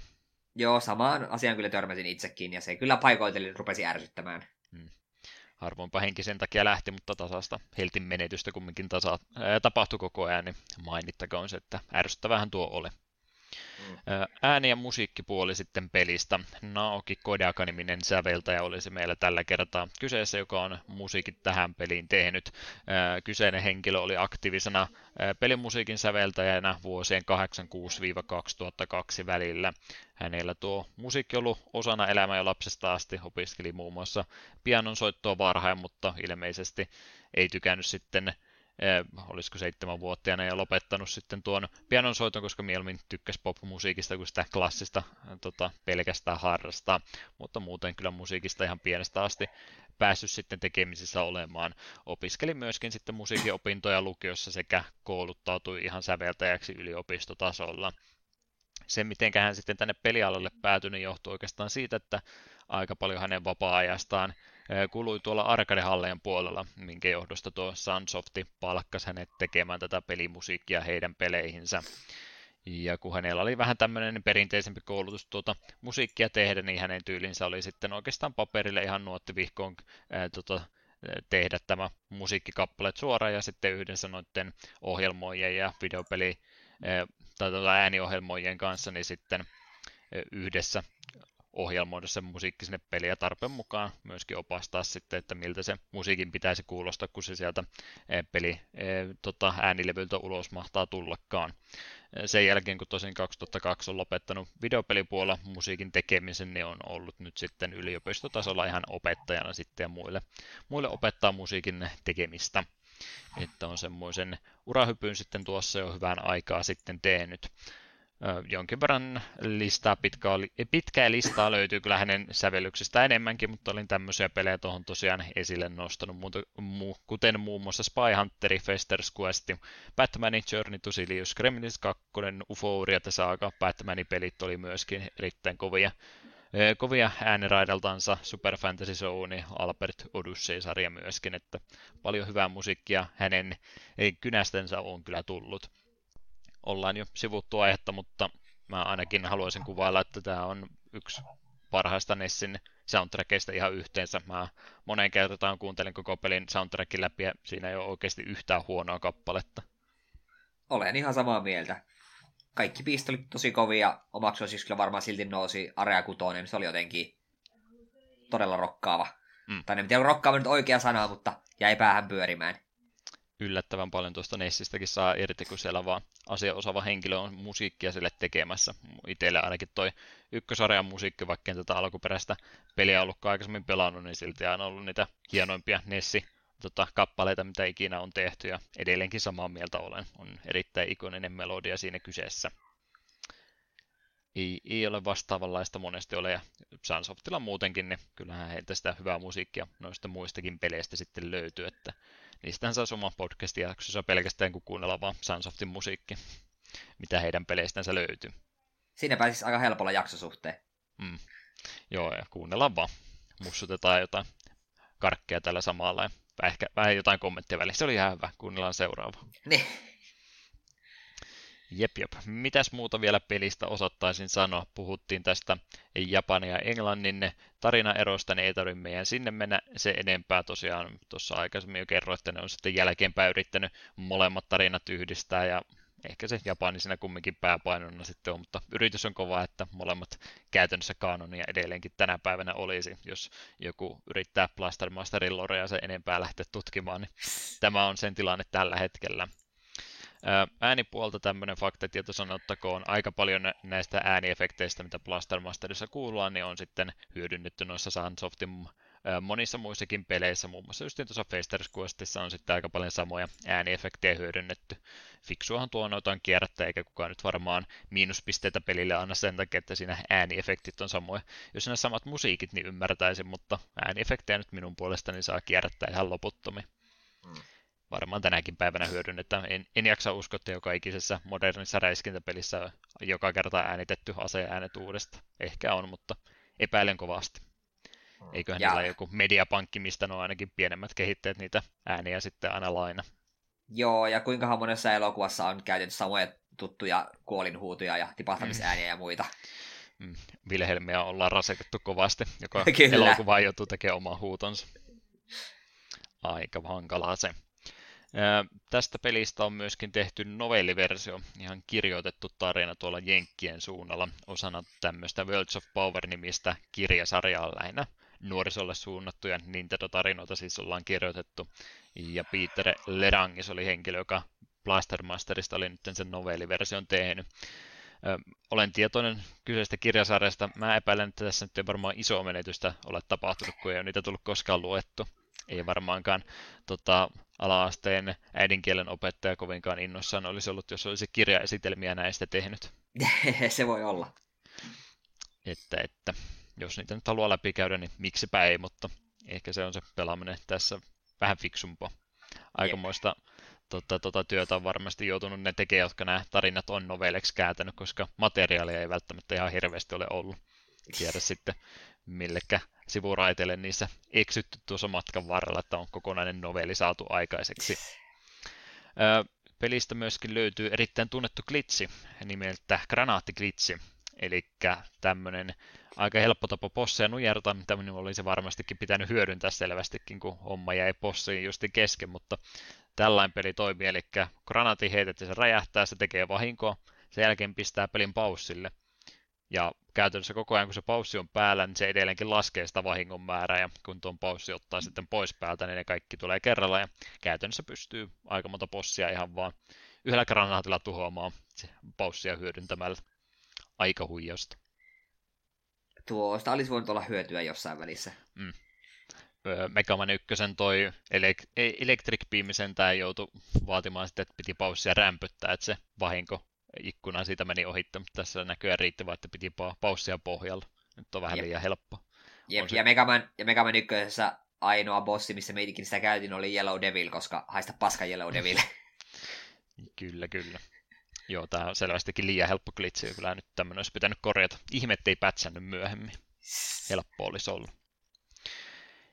Jeps, jeps, siinä oikeastaan minulta muut faktatiedot tuosta pelistä olikin. Sitten on sanottakoon se nyt, olisi voinut periaatteessa puhua se jatkoo senkin kohdalla, mutta mä en löytänyt nyt tuolta netistä sitä myyntilukuja tästä peleistä. Mä en tiedä kuinka tarkkoja ne olisi ylipäätänsä ollutkaan. Se tieto, mitä kumminkin pelistä täytyy tietää, on se, että Japanissahan tämä ei myynyt todellakaan hyvin. Eli tässä on nyt käynyt vähän samat Samat jutut kuin Metroidin kanssa, ehkä pikkasen pienemmällä tasolla, mutta kumminkin. Eli kotimaassa tämä peli ei todellakaan myynyt hyvin, mutta sitten länsimaissa tämä on nimenomaan ollut se, jos ei myyntimenestys, niin paljon suositumpi kumminkin. Niin, niin sen takia, kun Eetu tuossa meille noita jatko-osia kertoo kohta, niin, niin valtaosa näistä peleistä on sitten ihan toisen tiimin tekemiä. Eli Japanissa ne ei edes tajunnutkaan, että tämä peli oli omalla tasollansa ihan hyvä, hyvinkin myynyt peli nimenomaan sen takia, kun se ei sitten siellä Japanissa itse itsessänsä myynyt kovinkaan hyvin, niin tämmöinen ikävyys tässä sitten on jälleen kerran tapahtunut. Ehkä se taustatarinan muuttaminen auttoi sitten kovasti, kun niin, se on varmaan se, se ratkaiseva olla. tekijä ollut. Se voi olla. Mutta kerropas tosiaan, mitä jatkoa pelisarjalle sitten on tullut. Joo, täältä löytyy ensimmäisenä Blaster Master Boy 91 Game Boylle, Blaster Master 2 93 Genesikselle, Blaster Master Enemy Below 2000 Game Boy Color myös 3DS saanut julkaisun, Blaster Master Blasting Again 2000 PlayStation, Blaster Master Overdrive 2010 Wii, sitten joku, mikä ollaan ehkä ohimennen mainittu, Blaster Master Zero 2017 3DS, Switch ja Windows, ja viimeisimpänä tänä vuonna tullut Blaster Master Zero 2 2019 Nintendo Switch. Joo, noista peleistä muutama sana vielä ehkä mitä oli mielessä. En tutkinut yhtä tarkkaan kuin Pitfallin kanssa, en, ei semmoista työmäärää jaksa joka jakson tehdä.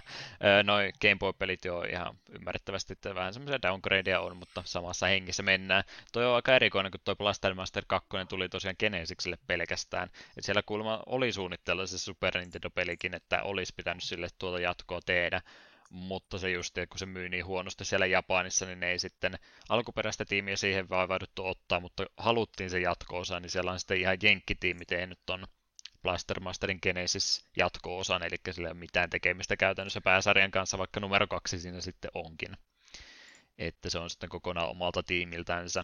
Et tuo Blasting Again, mikä sitten 2000 oli Pleikkarille julkaistu, niin se on itse asiassa monet jopa tykännyt siitä pelistä, vaikka kaikki merkit viittaa siihen, että on varmaan huono peli. Se on siis ihan 3D-peli kumminkin kyseessä takapäin kuvattu ja siinä nyt muuten on yhdistelty samoja peruselementtejä, mutta 3D-pelinä muuten mennään. Ja monet oli vaan sen takia aikanaan silloin, kun se julkaistiin, niin ei tykännyt siitä, koska se oli niin erilainen, mutta nyt kun jälkeenpäin ihmiset on sitä kattelua, niin monet on ihan jopa sanonut, että no okei, okay, Pleikkari peli ja hitaasti pyörii aika ruman näköinen tänä päivänä, mutta ehkä aliarvostettu peli suorastansa on tuo. Eli se olisi ihan mielenkiintoista kyllä kokeilla joku kerta vaikka omalla ajalla sitten, jos ei jakson aiheeksi sitä oteta. Ää, toi... Hämmentä, hämmentä kun katsoo siitä screenshotteja ja pelin kansikuvaa, niin jos sinne lukisi Blastermaster, niin uskoisi Blastermasteriksi. Mm, sepä siinä myöskin, mutta jos se siitä huolimatta hyvä peli on, niin onko sillä niin väliä? Eipä oikeastaan. Mm. Toi Overdrive oli sitten osa näitä Wii uudelleen julkaisuja. Siellähän taisi tulla vähän samalla graafisella tyylillä just näitä Castlevania ja Contoraa ja mitä kaikkea muutakin näitä vanhoja rebootteja, mitä silloin Wii-aikaa ja Wii kautta tehtiin, niin tämä on yksi, yksi sitten näistä peleistä myöskin yrittää olla semmoinen tietynlainen remake tuosta ensimmäisestä vähän omalla tavallansa. Mä en tiedä mikä se niiden kanssa nyt, ne taitaa olla myöskin ikuisesti menetettyä sitten, kun ei sitä viistä pysty mitään enää lataamaan. Se on har, harmittava, koska melkeinpä tuoreen julkaisu, no ei nyt ihan, mutta melkein tuoreen julkaisu on niistä se jotain kaikkein hankalin pelata, koska ei pysty vaan ostamaan, ei oikein lataa mistä. Toivottavasti Tuo. joku on katalogia tehnyt näistäkin nyt sitten. Kyllä me puhuttiin, että jotkut näitä on yrittänyt pelastaa, mutta en tiedä, onko kaikkia pystytty. Mm. Tuo on kyllä tosi harmillista, kun tuo Overdrive näyttää varsin kivalta ja muun muassa just se mainitsemasi Castlevania peli, mikä oli myös Wiille, niin olisikohan Retkusta aikoinaan striimannut ja se kanssa näytti varsin pätevältä. Mm. Joo, sitten oli toi Blastermaster Zero, mikä on vähän vieraampi peli, mutta...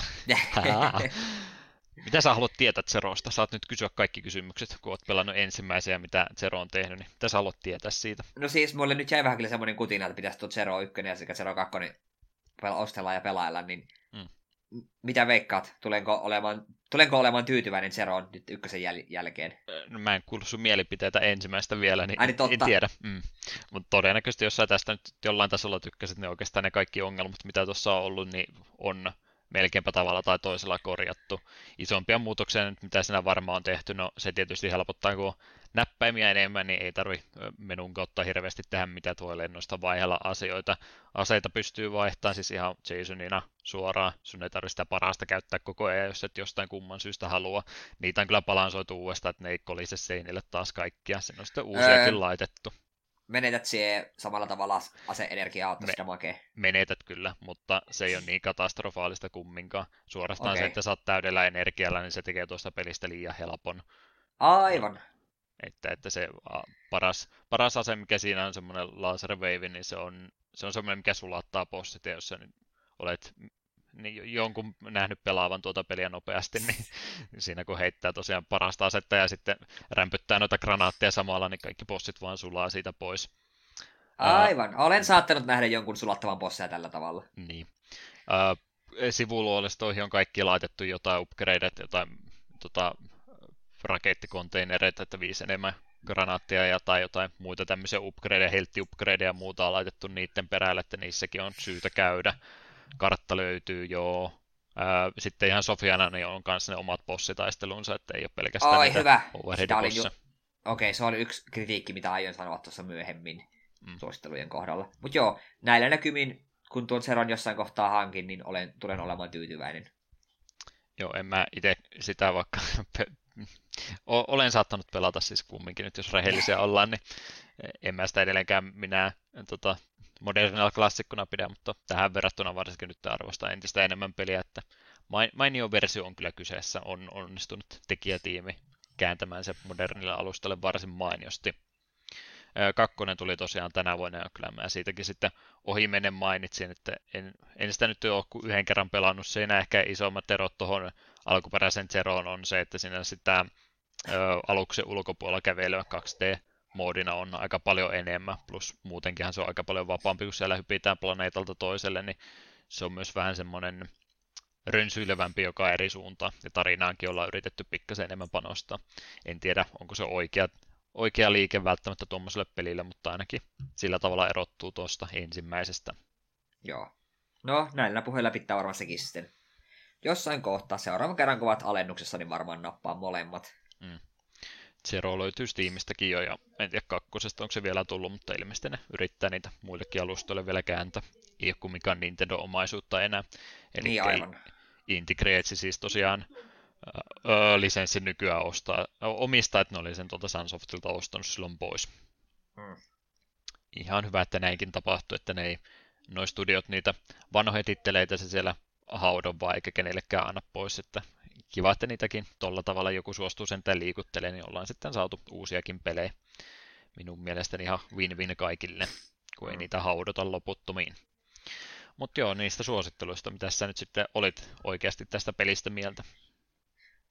Äh, no, kyllä me niin ymmärrän, minkä takia tämä usein tulee vastaan, kun puhutaan Nessin, pel- Nessin peleistä, niin kyllä mun, mulla tämän pelin kanssa ihan hauskaa oli. To, tässä oli omat ongelmansa, jotka paljon johtui siitä Tannessin peli. Eikä se iso oli ehkä tuo ase-upgrade-systeemi, en oikein välittänyt. Ja mie, musta oli vähän höpsöä, että sinun pääpointti oli kuitenkin aina Jasonilla mennä hoitamaan bossit, mutta siis saat kuitenkin upgradea Sofiin. Ja Sofilla, vaikka, vaikka sille saat koko ajan upgradeja, että sillä pääsy oikeastaan, sille et pääsy sillä ollenkaan pelaamaan niin bosseja vastaan, ja samoin taas Jason itsessään, joka hoiti bossit, ei saanut itse mitään upgradeja. Niin se musta tuntui vähän niin kuin väärältä. Mm. Ja me odotin koko ajan, että okei, milloin me saan Jasonille jotain upgradeja, tai milloin pääsen Sofilla pelaamaan bosseja vastaan. Ilmeisesti nämä asiat sitten korjautuu Zerossa. Mut, mut niin. Tää jotain mieltä ihan... pitää olla.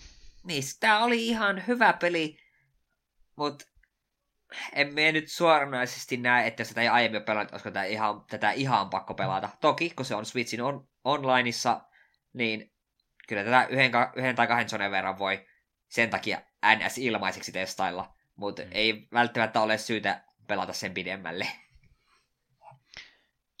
Aikansa, aikansa tekeille, joka silloin varmasti on uponnut kuin veitsi voihin, mutta nyt oli sellainen, ne, et, niin. En mä saa muutakin sanoa, että jos Nessipelit on mieleen, niin kyllä silloin on ihan kiva, kiva koe.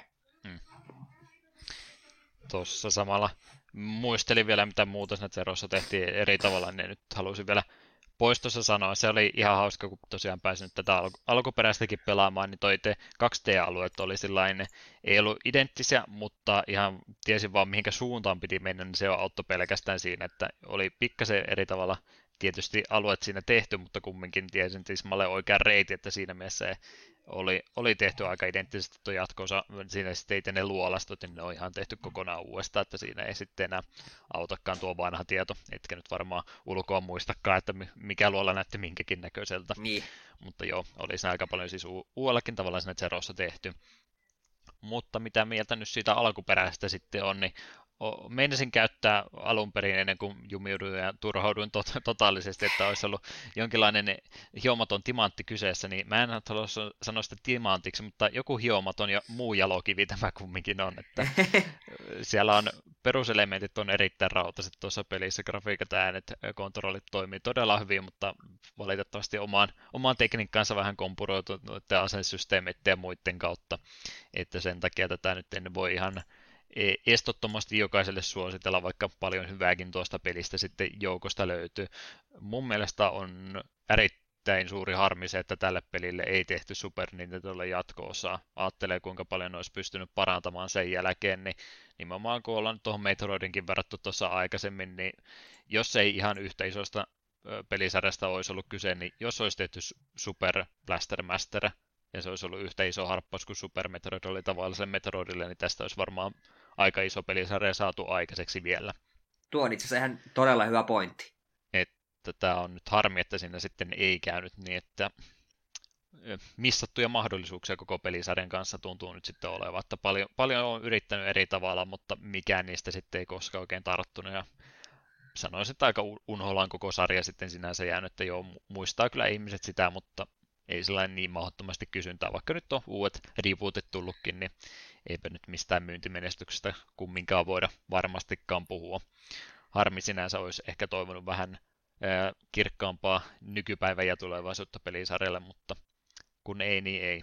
Valitettavasti joillekin käy tällä tavalla. Mutta kyllä tässä paljon hyvää on, että enimmäkseen kumminkin hyvä mieli tästä jäi, vaikka en sitten loppuun asti jaksanutkaan pelata. Oletan, että loppupää olisi ollut aika samanlaista kumminkin. Joo, jos tosiaan kutos bossin lopetit, sulla olisi ollut kaksi aluetta ja kaksi mm. bossia. No okei, vikalla bossilla saattoi olla toinen formi. Niin. Ahaa, se jääkö mysteeriksi. Joo, no jos on sama kuin Zerossa, niin oletan, että joo. Niin. Se ehkä just oli vähän harmi, kun oli Zeron pelannut ensin, niin ehkä ne epäkohdat mulla sitten nousi enemmän pintaan kuin Eetulla, jolla ei ollut sitä vertailukohtaa samanlaista. Mm, totta. Siinä mielessä lähdimme vähän eri viivalta nyt liikkeelle, mutta molempien argumentit varmaan on silti ihan valideja tässäkin. Mm. No sitä voi ajatella myös silleenpä, että koska mulla ei ollut Zerosta aiempaa kokemusta, niin tämän pohjalta mulle mun mielenkiinto Zeroa kohtaan nousi entisestään. Mm. Se, mihinkä SNES-pelin mä olisin halunnut tätä verrata, ei todellakaan ole sama peligenre, puolittain sama peligenre. Äh, olisi ollut toi Actraceri. Mä vertaan sitä siihen sen takia, koska Actracerissa on myös kaksi ihan eri kokonaisuutta, mitkä kumpikaan ei ole irrallisena mitenkään erityisen hyviä. Actracer ei ole todellakaan hyvä tasohyppelyä ja strategiapelinäkin se on parhaimmillaan keskinkertainen, mutta silti kun ne on yhdistetty tuolla tavalla, niin se on mun mielestä hyvä peli. Niin siinä mielessä Blaster Masteri myös on samoilla linjoilla, että se, että se yhdistää kahta eri genreä tällä tavalla, niin on jälleen kerran enemmän kuin se osiensa summa. En tiedä monesta pelistä olen sanonut, että se on enemmän kuin osiensa summa, mutta se on mun mielestä erittäin hyvä lause ja aion sitä käyttää jatkossakin vielä. Olkoon se vaikka kuinka kliseinen lausahdus tahansa. Enimmäkseen hyvä kumminkin. Oli kahteen sanaan tiivistetty. Se on aika hyvä tiivistelmä. Hmm. Näin olle, ollaan tämänkin pääaihe käsitelty. Kuunnellaanhan ne Area Kutosen musiikit, mikä mä olin selvästikin tiennyt, mikä on Eetun suosikkikappale. Mä laitoin sen siihen sen takia Boss Battle 2 laitoin tähän kohtaan soimaan, niin eikö ruveta sitten jaksoa päättelemään.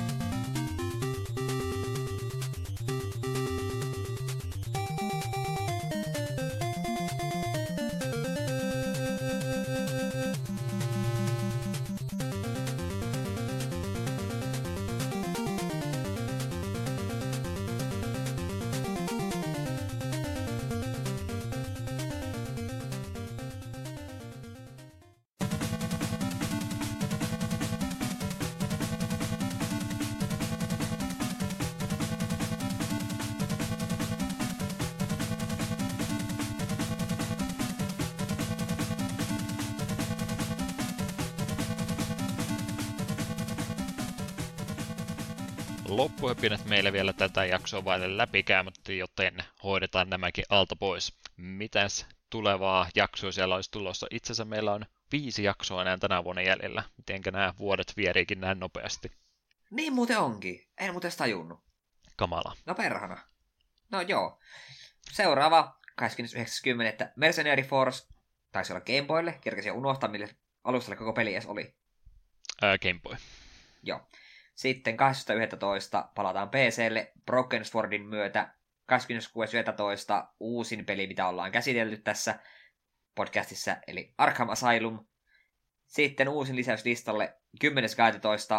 Soul Blazer, SNESin epävirallisen trilogian ensimmäinen osa.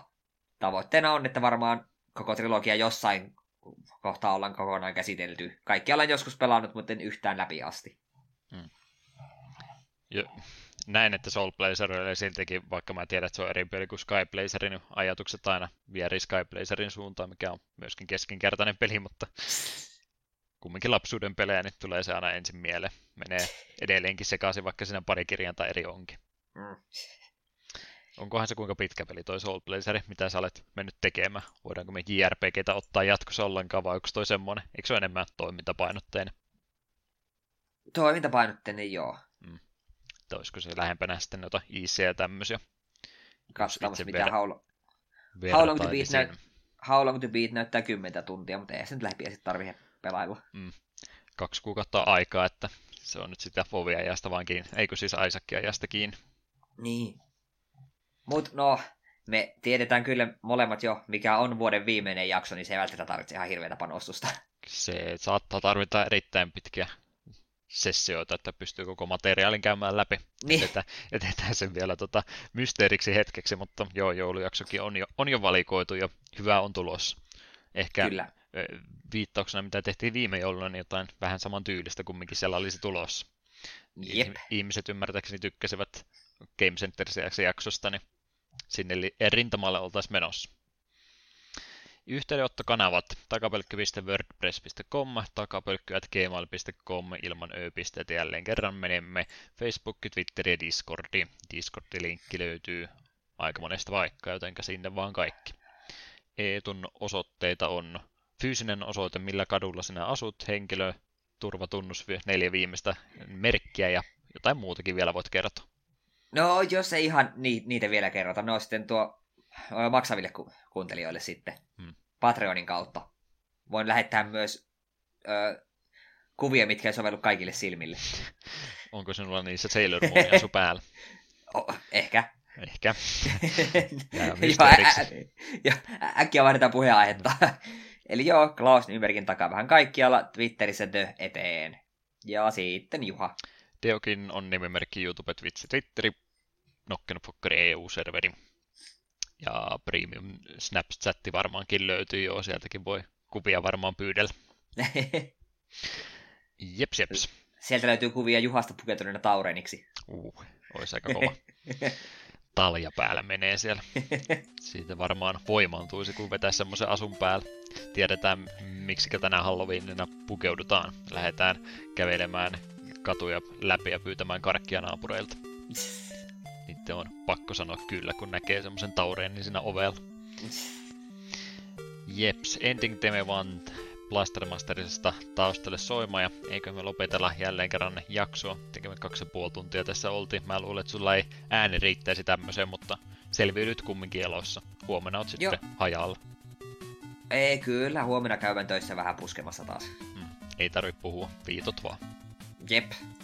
Tosi mun pitäisi huomenna opettaa se piiri yhdelle toiselle jakajalle. No ei mun tarvitse puhua, meidän viittoille vaan, että tuonne vaan. Mm. Sormella osoitta, kohteliaasti. Onko sulla saatesanoja jakson loppuun vielä? Joo, mitä voit tämmöisen elämänviisauden. Minä olen viimeksi käynyt hammaslääkärissä joskus Intin aikoihin, eli siitä on aika pitkä aika, niin viime viikolla uskaltauduin suhygienistin puheille ja ei se ole niin pelottavaa, menkää teki kannattaa.